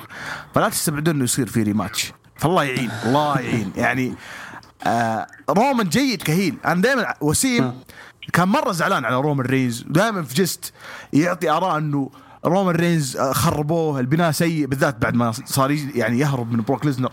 كنت دائما أدافع عن رومان أقول لا heel جيد إحنا كنا نبغاه heel لما صار heel صرنا نصيح. بس والله مع البناء هذا يا أخي تكرهه مو لأنه heel تكرهه لأنه too much من 2014 وانت تحاول تخلي رومان الواجهة بالغصب. أتمنى يقلل فينس شوي من الحجم. أوكي هو بدون اجراءاتني طيب أكثر ممكن غلطوا يا يقول يا- بخليه اسطوره غلطوا بس الحين جاء تعديل. يعني المفروض أنا قلتها لجود الأسابيع الماضية ممكن الشخصية اللي هو زعيم القبيلة حاليا المفروض إنها من بعد فوز على الأندرتيكر. yep. أي ممكن صح بالذات يوم الجمهور ردد آه، die رومان. die. لا ما قال قال أقوى بس ما. بقولها أي. لا عيب عيب. بودكاست صح صح صادقين. بس أنا قريت خبر قبل أسبوع إنه رومان شرط في وقت summer of 2020 إنه ما حيرجع إذا سوى الشخصية دي. تخيلتوا؟ فليش رومان ما صار رجال من أول واقترحها من أول؟ ليش يعني انتظر لين 2020؟ بس عموما عادي هو كان يكتسب خبرة، المشكلة الآن في ال booking حقه. كل اللي كان يحتاجه رومان شيء واحد بس، شيء واحد يا عيال تخيلتوا شيء واحد إنه يكون عنده خصم غير بروك ليزنر وخصم ما واجه رومان رينز من قبل، المشكلة تجي لل roster ما في أي أحد مؤهل، كيفن اونز لعب، درو ماكنتاير الظاهر لا ما درو ماكنتاير ما أدري لعب ولا لا مع رومان، بوبي لاشلي لعب ايدج لعب اي جي ستايلز لعب. النجوم الكبار أتكلم. لعبوا مع رومان رينز أنت يعني كيف أقول لك؟ استهلكت جميع الخصوم الممكنين. كان عندك ناس زي تشامبا بدال ما ترميه في main event وتلعب في ال booking حق تشامبا بالطريقة ذي كان ممكن تخليه threat رومان رينز يطلع ويهدد رومان رينز من بعد Elimination Chamber أو من بعد ال Royal Rumble أنا أقول كان في خطط أفضل من بروك ليزنر بس فينس ماكمان زي ما قال أبو يحيى قبل شوي فينس ماكمان يحاول يجي مع أجواء الجميع. في casuals يتابعون المصارعة لما تجيب واحد كاجوال أقول بروك ليزنر ضد رومان رينز بيقول wow والله بتابع مباراة قوية. أنا hardcore طفشت منها يا أخي صارت كثير خلاص طفشت أنا ما مو بجايز اللي قاعد يصير. وعلى فكرة بعد ما انتهت المباراة كنت أتمنى شيء واحد يصير. طبعا أنا بقول لكم تضحكون أدري. كنت أتمنى كودي رودز يدخل. خلاص أنت قدمت صار over فكرة يعني يدخل كودي رودز حتى ما يحتاج يروح يسوي face off في الحلبة. يوقف على ال ramp ويناظر رومان رينز ويقفل العرض. أنت. كان حتعطي حماس أكثر لعرض رو مع انه أصلا قبل شوي يعلن هوية الاي دبليو تكلمنا فيها يا شاعر أنت مرة مستعجل مستعجل مستعجل.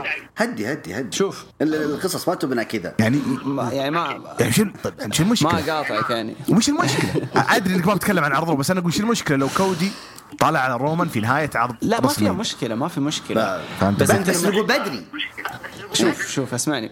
هي ما فيها مشكلة وأنا أتفق معاك. في أي مكان ثاني في أي وقت ثاني أتفق مليون بالمية. لكن لما تيجي تطالع فيها أنت قاعد تبيع قبل لا يبدأ المهرجان بأشهر. من من متى أعلنوا عن رسمانية 38 من سنة. وبدأ التذاكر من ستة أشهر. فكيف تبغى تبيع؟ كيف تبغى تضمن إنك أقل شيء تمشي 50 60 ألف تذكرة؟ حتى تخليهم ينتظروا إلين إلين ما يطلع لهم كودي.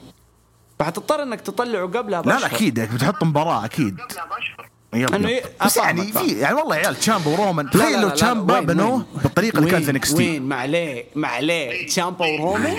تستهبل؟ main event مانيا؟ فين إحنا يا عمي؟ 2 كي 22 هذه هي المشكلة هذه هي المشكلة إنه إنه فينس ماكمان ادلج الجمهور على الطريقة ذي إنه مستحيل يجي نجم ما راح أقول شاب لأن شاب الظاهر شيبة بس أتكلم عن إنه واحد يعني يجي ويكون عنده potential يفوز على بطل العالم زي ما سوى مثلا هذا ه- بس يعني في أمثلة كثير يعني تذكر شيمس تذكر شيمس لما جلط الناس وفاز على. جون سينا في TLC 2009 ما كان ما في 5% من الجمهور متوقع إنها تصير. ولما صارت شيمس طوالي صار over ليش فينس ماكمان تخلى عن القناعات دي؟ ليش صار جبان في اتخاذ القرارات اللي زي كذا؟ أنا ما أقول لك تشامبا أنا أقول يعني خصم خصم غير بروك ليزنر. في كثير ترى ممكن يصير معاهم مباراة مع رومان رينز بدون ما يكرر لي المباراة المرة السادسه yep yep yep صحيح. طيب آه أبو يحيى آخر شيء عشان ننقل على اللي بعدها على طول موضوع اندرتيكر نقفلها وجيبل ستيفسون. طيب آه أول شيء ترى شاعر كان يبغى كودي يطلع عشان محتوى لحسابه ويقول شوف وحيف من أول ليلة دخلنا على رومان وكذا فكان يبغى يحتوي على الحساب بس إيه. الحمد لله ما صارت هذا اولا. ثانيا العداوة من بعد Elimination Chamber كلنا عارف رأيي فيها. ما همتني نهايه من يفوز من يخسر بعد ما صار في لقبين في العداوة دي. وهذا يبين الناس اللي قعدوا أياميها يلوموني أو ينتقدوني في رأيي. شفت الحين مبسوطين باللي صار؟ مبسوطين بالنهاية دي اللي صارت؟ مبسوطين إنه واحد مثل لاشلي نضيعه ونحطه مع واحد مثل مثل اوموس مبسوطين من إنه واحد مثل مثل سامي زين يكون مع نوكسفيل أو شفتوا كيف؟ عشان كذا إحنا من أول يوم قلنا ما ينفع تحطوا لقبين في هذه العداوة. وبعدين greatest أو أو أعظم main event راسلمانيا اللي بيقارنوه براسلمانيا 6 بين هوجن وورير، هوجن وورير كانت لأول مرة مواجهة الحلبه في راسلمانيا فكان حدث استثنائي. رومان وبروك هي مستهلكة من ستة إلى ثمانية سنوات مستهلكة ولعبوا كل أنواع المباريات. والشيء المضحك إنه لحد الآن ما تجاوزوا روعة ألو اول مباراة بينهم اللي كانت في راسلمانيا 31 هي هذيك أروع مباراة بينهم الاثنين. بعدها ما تجاوزوا المستوى حق المباراة هذيك. وقدموا من أعفل لأعفل. بعدين ليش النهاية ال- الكسولة ذي في كل المباريات بالحزام بالحزام بالحزام؟ ليش؟ ما في أفكار ثانية كيف تنتهي المباريات؟ وبعدين شفنا بس ال- ال- ال- ال spear اللي من الخلف اللي كأنه نط حتى وانت بكرامة. إيش في؟ متى صار ال spear في الظهر؟ وبعدين إيش موضوع الـ الـ يعني الـ الـ الـ الـ الـ الـ النهاية الرخيصة ذي؟ وإصابة وما إصابة يقول الرومان كل شيء في هذا ال main event كان كارثي. بالمختصر. كارثي من جميع النواحي. وسبحان الله رجع البناء حقهم كلهم في وجههم انفجر في وجههم ما في أي شيء يسوى إنك عيد المباراه ذي مرة ثانية. نهائيا أتحدى أحد يعيد المباراه ذي حتكون مباراه للنسيان في مين إيفنت راسلمانيا. يمكن حتكون في سوء مباراة اندرتيكر ورومان راسلمانيا 33 يمكن حد حيكونوا مع بعض في السوق إنه أداء ومستوى ما راح تعيدها مرة ثانية. فمبروك لكل من أيد هذه العداوة وشجع وطبل للمباراة. و hard luck لكل من انتقد مثلي هذه المباراة إن إحنا شفنا شيء سيء جدا في شيء اسمه راسلمانيا والحمد لله قلنا قبل المباراة دي الحمد لله إنه شفنا فينس وأوستن قبل المباراة دي وخلتنا نشبع مصارعة. المباراة دي تقبلنا أي قرار منا يصير ما عندنا مشكلة فيها.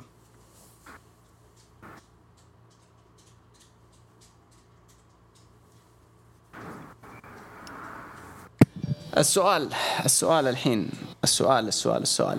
هل كان الأفضل لو كان هذا ال booking بروك ليزنر ضد بابي لاشلي لقب WWE سيث رولنز ضد رومان رينز لقب اليونيفرسال وبعدين كودي يتدخل بعد المباراة حقت سيث ورومان؟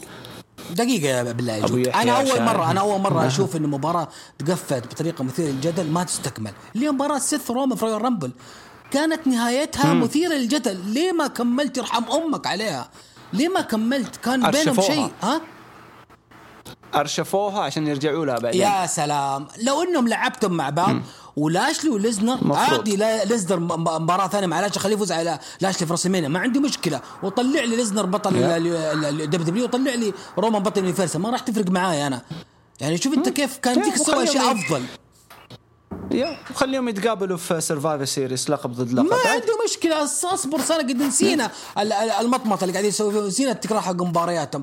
لكن والله ظلم يعني حتى الرامبل اللي صار بين سيث ورومان يا ناس والله شيء كبير اللي صار. كان المفروض يستكمل في راسلمانيا لأنه سيث كان جاهز للحظة ذي إنه ياخذ لقب من رومان في راسلمانيا وأنا أرى حتى الآن إنه أفضل واحد ياخذ من رومان وينهي حكمه آه، حقبته كزعيم القبيلة هو سيث رولينز ما في غيره في نظري أنا. سيث. yep yep yep yep. ما في ما في غيره. طيب هذا كان رسلمانيا رأيك أبو يحيى عن الليلة الثانية؟ وبالمجمل رسلمانيا كيف شفته وكم تقيمه من عشرة؟ شوف أنا أقول شكرا فينس قدمت لنا عرض متنوع. نقدر نرجع لبعض الفقرات نستمتع نبغى فن نبغى entertainment نبغى ضحك نبغى مباراة حلوة نبغى مباراة كل شيء موجود في هذه في هذه الليلتين حقت راسلمانيا أرى انه التخطيط كان جدا جميل في المباراة تنظيمي آه للعرضين آه والليلتين تنظيميا. آه ضعف بعض النجوم والإصابات اللي صارت والبوتشات مو مسؤولية فينس. أرى أنه النسخة ذي تعتبر نسخة متوسطة. جرت في أجواء شوية حماسية بزيادة لكن نسخة متوسطة. أرى أنه قرار إعادة أوستن أنقذت العرض. أرى أنه عودة فينس وحماس نرجع مصارعة برضه من أشياء حلوة في العرض. أرى إنه مباراة tag team حقت الرو كانت عظيمة جدا وارشف في في ضمن كلاسيكيات راسلمانيا. وبرضه مباراة كودي وسيث شكرا سيث على كل ما تقدم لنا في كل راسلمانيا. عرض يعتبر متوسط لو اقيمه اقيمه ستة ونص من عشرة. okay okay. شاعر. آه أنا كان عندي خمس أشياء وحبيتها كلها يعني اللي هي لا دقيقة ال main event ما حبيتها بس كان من الأشياء اللي عندي ترقب أشوفها. الباقي كودي سيث مرة حلوة. ايدج ستايلز لطيفة. مو لأن المباراة حلوة لا لأنه اللي صار بعد المباراة جيد. دائما بريس آخر شهور كان متقمص الشخصية اللي هي حلوة بس هو هو زودها. تتذكرون لما كان يجي معاه ال ring مو من ring announcer المذيع اللي في الكواليس نسيت اسمه باتريك الظاهر كان يقول هل بتطلع بالجانب الشيطاني ولا جانب الملاك؟ أتذكرها جيدا. زودوها. ذكر ذيك الفترة كنت أقول فروج just too much توضيح لل character حقه. ما يحتاج تقول إنه الآدمي عنده انفصام وقاعد يلعب كاركترين. ما يحتاج. مم. بس أتوقع إنه مرة كان الاختيار الجيد لإيدج أو ال group حق إيدج فعشان كذا راه قرار جيد. أوستن كيفن اونز صارت مباراة وكانت مرة حاجة حلوة. وبكل تأكيد التكريم حق اندرتيكر اللي أنت ودك تعطيني إياه محور شوي. كان من الأشياء الحلوة. أنا بالنسبة لي كنت أنتظر الأشياء ذي وجازت لي. ما عندي مشكلة لما أعطي العرض سبعه من عشرة لأنه المينيا زي ما قلت قبل شوي مقاييسه تختلف. إحنا لما نجي آه ونشوف العروض الأسبوعية في سوء مو طبيعي في مشاكل في ما تتحمس تشوف العروض بشكل أسبوعي. هذه حقيقة. مم. بس لما أجي راسلمانيا أشوفها ب differ يعني ب different يعني perspective بشكل مختلف وال outlook لازم يكون مختلف تماما عشان تستمتع. وهذا اللي سويته عشان كذا أنا أعتقد إني بعطي تقييم سبعه من عشرة وأنا مرتاح تكه الليلة هذه الليلة الثانية كانت أقل من الأولى وهذه حاجة مضحكة لأنه ال main event حق الليلتين أكبر شيء biggest main event of all time كان في الليلة الثانية وما كان biggest آه برضو أقدم شكري لل Hall of Famer تايتس اونيل لأنه مستمر في تقديم الأعمال الخيرية. يعني على مدار ليلتين قاعدين نشوف الترويج حق WWE على الأعمال اللي قاعد يسويها تايتس ف thank you تايتس شكرا لك. تمام تمام. آه سيد يلا عشان نقفل معك. آه بالعكس الليلة الأولى تكلمت عنها. الليلة الثانية ممكن عنوانها الأبرز آه آه رومان رينز والمرحلة الأسطورية اللي وصلها. آه الأحداث الجميلة مثلا أوستن فينس ماكمان آه برضو إيدج والمرحلة اللي حيسويها. يعني مثل ما قال آه، شاعر إنه part-timer ويرجع ويرجع بشغف أجدد ويعني يبغى يجدد يبغى يسوي ويبغى يغير ولسه في راسه كلام كثير أو على قولتنا حب منطحن. فحلو الليلة الثانية بالعكس أنا أشوف الليلة الثانية كانت يعني أفضل من الليلة الأولى. بالمجمل كلها آه، سبعة من عشرة أقيم العرض. أو العرض بشكل عام. أوكي تمام تمام تمام. أنا عن نفسي يعني ما حزود كلام. يعني حول ستة ستة ونص من عشرة. عرض كان جيد آه، باستثناء التكفيلة. غير كذا يعني كنت مبسوط منه. واشوفه أفضل أفضل أفضل رسلمانيا يمكن في آخر خمس سنوات. يعني أنا بالنسبة لي آخر أحسن أحسن مانيا كانت 30 بالنسبة لي ممكن أدخل 31 معاها لكن من بعدها ما في ولا WrestleMania أفتكرها الصراحة. من 32 وانت طالع كلها تعاسة بالنسبة لي. هذه تدخل مع تدخل يعني من ال... من الرسلمانيات اللي في, حقبة ال 30 من الأفضل يعني ممكن في ال top 2 top 3 أم... طيب باختصار شديد لأنه أنا حرفيا ما بقي لي وقت على على Raw لازم أبدأ أجهز بعد خمس دقائق عشر دقائق. فباختصار شديد آه، أبو يحيى يعطيني رأيك عن اندرتيكر واستخدام جيبل ستيفسون أمس في الليلتين. آه يمكن أنا آخر اخر, آخر واحد سالني عن موضوع جيبل ستيفنسون لأنه أنا ما عندي أي خلفية عنه أو عن مسيرته أو كذا. لكن أنا بشوف آه، أشوف شاعر قاعد يربط بينه وبين كورت أنجل في التسعينات. فهذا شاعر شطحاته عاد نتحمله عاد يربط أي شيء بشيء ثاني تقبله خذها زي ما هي. بالنسبة لموضوع تيكر أرى إنه أرى إنه اندرتيكر يعني آه نهاية حقبة جميلة لكل من تابع هذه الظاهرة من بداية مسيرة في المصارعة أرى أندرتيكر قاعد يقول لنا يعني يعطينا إشارة أنه يعني خلاص أنتم يا الشياب اللي تابعتوني يعني خلاص هذه نهاية مسيرتي فقدامكم أيام الله يعينكم عليها. فتيكر يعني يعجز الكلام. شفنا الخطاب حقه في الهول أوف فيم. خطاب مليان تفاصيل مليان ذكريات عايشنا رحلة جميلة جدا. يعني شفت قدامي مو مصارع اندرتيكر الظلامي ولا ال dead man قدامي محاور من حقون تطوير الذات. إنسان كأنه تمرن على الخطاب حقه. استمتعت كثير. زي يعني سامي جابر في البرنامج حق الحين في رمضان. بصرف النظر عن المقارنة. لكن عموما يعني بشوفنا واحد متمرس على على موضوع مخاطبة الجمهور تمام؟ آه ظهوره في, في الليلتين يعني هذا بالذات الليلة الثانية إنه ما حد ظهر معاه اللي هو لحاله اللي ظهر على البوابة. يبين لي قديش آه فينس أعطى يعني على قد ما يقدر أعطى أعطى كثير من التقدير لهذا لهذا لهذا الشخص ولهذا الأسطورة وسوى كل اللي عليه. وأنا عارف إن فينس متأكد إنه حاسس برضه إنه مقصر ناحية تيكر. شكرا تيكر شكرا مارك كالوي شكرا للرجل اللي متعنا طول 30 سنة بجميع الحكايات والقصص واللحظات العظيمة.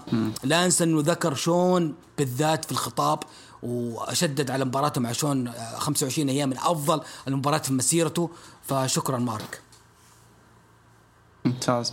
شاعر أنا عارف أنك مجهز قصيدة لأندرتيكر بس أحتاجك تختصرها. لا لا لا لا لا لا, لا. آه ستيفسون ترى فينس متعمد يسوي كذا. إذا تقدمك ستيفاني وبعدين تريبل إتش يسوي ما أدري سوى له hug الظاهر. وبعدين طلع في الفقرة مع ال RK-Bro ذا يا عيال واضحة. كورت أنجل اول ما طلع آه 99 كان يحاول يبثرنا إنه أنا gold medalist gold medalist ولين فصل عليه الجمهور فهمت الفكرة؟ طلع بكثافة لين الجمهور ما يطيقه يعني إنه هذا بزيادة too much يعني ثقيل دم. وحيكره الجمهور. أنا متأكد الجمهور حيكره ستيفسون في أقرب فرصة. فأعتقد ال booking جيد إذا كان رايح في ال direction ذا. أنا بثرني طلع كثير مره كثير بزيادة يعني. أنا كنت خايف يطلع main event والله. فالحمد لله.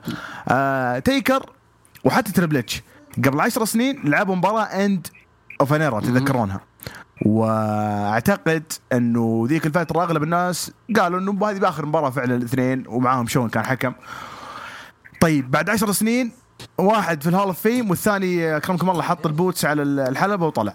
خلاص وش وش يدل؟ يدل على حاجة أنا قلتها قبل سنة وفرصة جيدة إني أنا يعني أوثق الكلمة اللي أنا قلتها. لما قلت لكم من دبليو دائما عندها legacy تستند عليه في أي وقت تشعر إنها يعني محشورة كذا في زاوية كذا في ضيق. سواء في الب... في ال characters أو في البناء أو في سوق العروض. لما ضاقت عليهم الدنيا رجع أوستن كرم اندرتيكر طلع لك تربل في الافتتاحية. فهمت الفكرة اللي يقصدها؟ وهذا هو ال legacy. إذا إذا أنت ما استغليت ال legacy في أي في الأوقات هذه متى حتستغل؟ آه، برضو ايدج وغيره من النجوم اللي قدامه. آه، وهذا اللي يفرق بين W وأي مؤسسة مصارعة ثانية. أنه عندك أساطير تقدر تطلعهم في الوقت اللي وترى صارت 2016 تذكروا لما طلع سينا وروك ومانكايند وشون في عرض واحد. لأنه كان يبغى يبيع 100 ألف تذكرة. السنة هذه باع 156 ألف تذكرة على ليلتين وأنا أعتقد إن هذا نجاح ف legacy راح يفرق بين W وبين أي اتحاد ثاني وأعتقد إنه فينس بس إلى متى؟ إلى متى تستغل legacy ذا؟ هذا هذا سؤال طبعا مطروح ويحتاج إجابة. آه بس ننتظر عرض Raw الليلة ننتظر العروض، اذا إذا WrestleMania ما انعكست على العروض بشكل إيجابي هذه مشكلة كبيرة. أوكي سؤال أخير لك شاعر قبل لا أروح لأبو تريم آه قديش حماسك في انتظار آه براندي رودز تطلع من جديد؟ أنا متحمس كثير ال Double or Nothing أكثر من أي شيء ثاني. ممتاز. أيوه عجيب. سيد بشكل سريع يو يو يو يو أعطينا الزبد عشان لازم أنا أنطلق آه مثل ما قال طبعا أبو يحيى إنه آه هو شاعر برضو إنه إحنا كنا نطالب لما جاء تكريم الأندرتيكر في قاعة المشاهير كنا فرحنا بس قلنا المفروض إنها الحالة لكن برضه ها جاب كذا خفايف يعني ما كثرهم يعني إحنا متعودين إنهم يكونون أكثر ستة سبعة يمكن حتى يوصلون ثمانية مكرمين. لكن تقريبا اختصروها السنة هذه عشان الأندرتيكر ياخذ حقه وزيادة. آه الأحلى برضه ظهوره آه في ليلتين. ممكن انه في نفس الولاية أو ممكن نقول لأنه الأندرتيكر نفسه.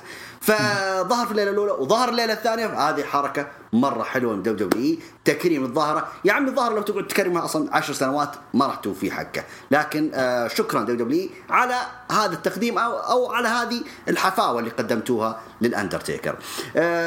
وبس بالنسبة لجيبل آه ممكن أتفق مع شاعر في نقاط كثيرة. يعني بس أنا أشوف الفقره اللي قدمها مع شاد جيبل هو تحمس كثير. واضح إنه الولد مو مستعد حتى للكاميرا أو لمواجهة الجمهور. يعني بس من غير كب الكوب منه على طول نزل التيشيرت. تعال وش فيش في راسك أنت؟ فهمت؟ إيه. ف ها؟ إيش هو إيش هو يجود؟ لا لا هذا شاعر شاعر اللي يتكلم. أوكي أوكي. خليك منه خليك أنا مو بس يعني أنا أشوف أنا أشوف إنه ننتظر ونشوف شو اللي حيقدمه. مع إنه البوادر ما هي مبشرة لكن ننتظر ننتظر. نعطيه نعطيه نعطيه فرصة نعطيه فرصة. بتكون فضيحة لو لوجن بول وباد باني طلعوا أحسن منه. فضيحة فضيحة في الأخير يعني. من جد؟ أكيد أتفق أكيد. طيب. آه هذا هذا هذا نقاشنا كان كامل عن الليلتين من WrestleMania. آه ما الحمد لله الشباب ما يعني ما قصروا في في تحليل أهم الأشياء اللي صارت. طبعا الحوارات الثانية حتأخذ منحنى ثاني إن شاء الله في البودكاستات إن كان من شاعر ولا مني أنا أنا وسعيد إن شاء الله في الأيام الجاية. حاجة أخيرة لازم نذكرها إنه مكريجر بدأ آه يقرب زيادة من WW آه يبغى يحتك زيادة يبغى يأخذ فرصة يبغى أجواء يبغى فلوس. فتوقعوا مكريجر ممكن على SummerSlam بعد SummerSlam في الفترات دي الجاية. هذا كان بودكاستنا اليوم ل Fallout WrestleMania 2022 إن شاء الله نلتقي معاكم من جديد بإذن الله تعالى في المستقبل القريب. بودكاست يجمعنا كلنا بإذن الله تعالى. إن كان SummerSlam أو قبله الله أعلم لكن حنشوف وحنحاول بإذن الله تعالى. يعطيكم ألف عافية يا شباب. شكرا لكم شكرا تواجدكم شكرا جود. اليوم. شكرا على الفرصة يا جود. هذه حبيبي الله يسعدك. شكرا شاعر وشكرا ابو تورين شكرا شكرا. وبالذات يعني أبو يحيى يعني نورتنا يا أبو يحيى. وكثر كثر الإطلالات هذه. أنا مع شاعر أنا مع شاعر اطلع عشان بعد كذا في البودكاست أقول أنا وشاعر إيش قلنا ذاك اليوم أنت شاعر قلنا عارف كل شيء أقول أنا وشاعر قلنا ذاك اليوم فشكلي بطلع مع شاعر بعد كذا. إيه آخر شيء جود ما ودي أتأخر بس دامكم بتحلون مباريات أنا ما نعرف مصادر بس يعني مع شاعر تابعني في just مع شاعر تعرف مصادر. نعم نعم ترى أبو ضيف أبو يحيى صار ضيف حصري ترى أوكي. إيه. آه، وبنحلل بنحلل Stand and Deliver إن شاء الله في الحلقة الجاية لأنه عجبني العرض كثير والآن Triple H حيرجع للهذا ممتاز. وأنتم حلوا مباراه النساء الله يوفقكم طيب يعطيكم ألف عافية شكرا لكم. هذه نهاية حلقتنا اليوم وإن شاء الله يعني نغطي لكم زيادة في الأيام الجاية. شكرا مرة ثانية وإن شاء الله يعني نلقاكم على الشهر القادم. آه أنا وسعيد بإذن الله مع رسلمانيا باكلاش اللي راح يكون 5 مايو. سو جهزوا نفسكم من الآن. يعطيكم ألف عافية وكذا وصلنا في النهاية وكذا أقول لكم إلى اللقاء.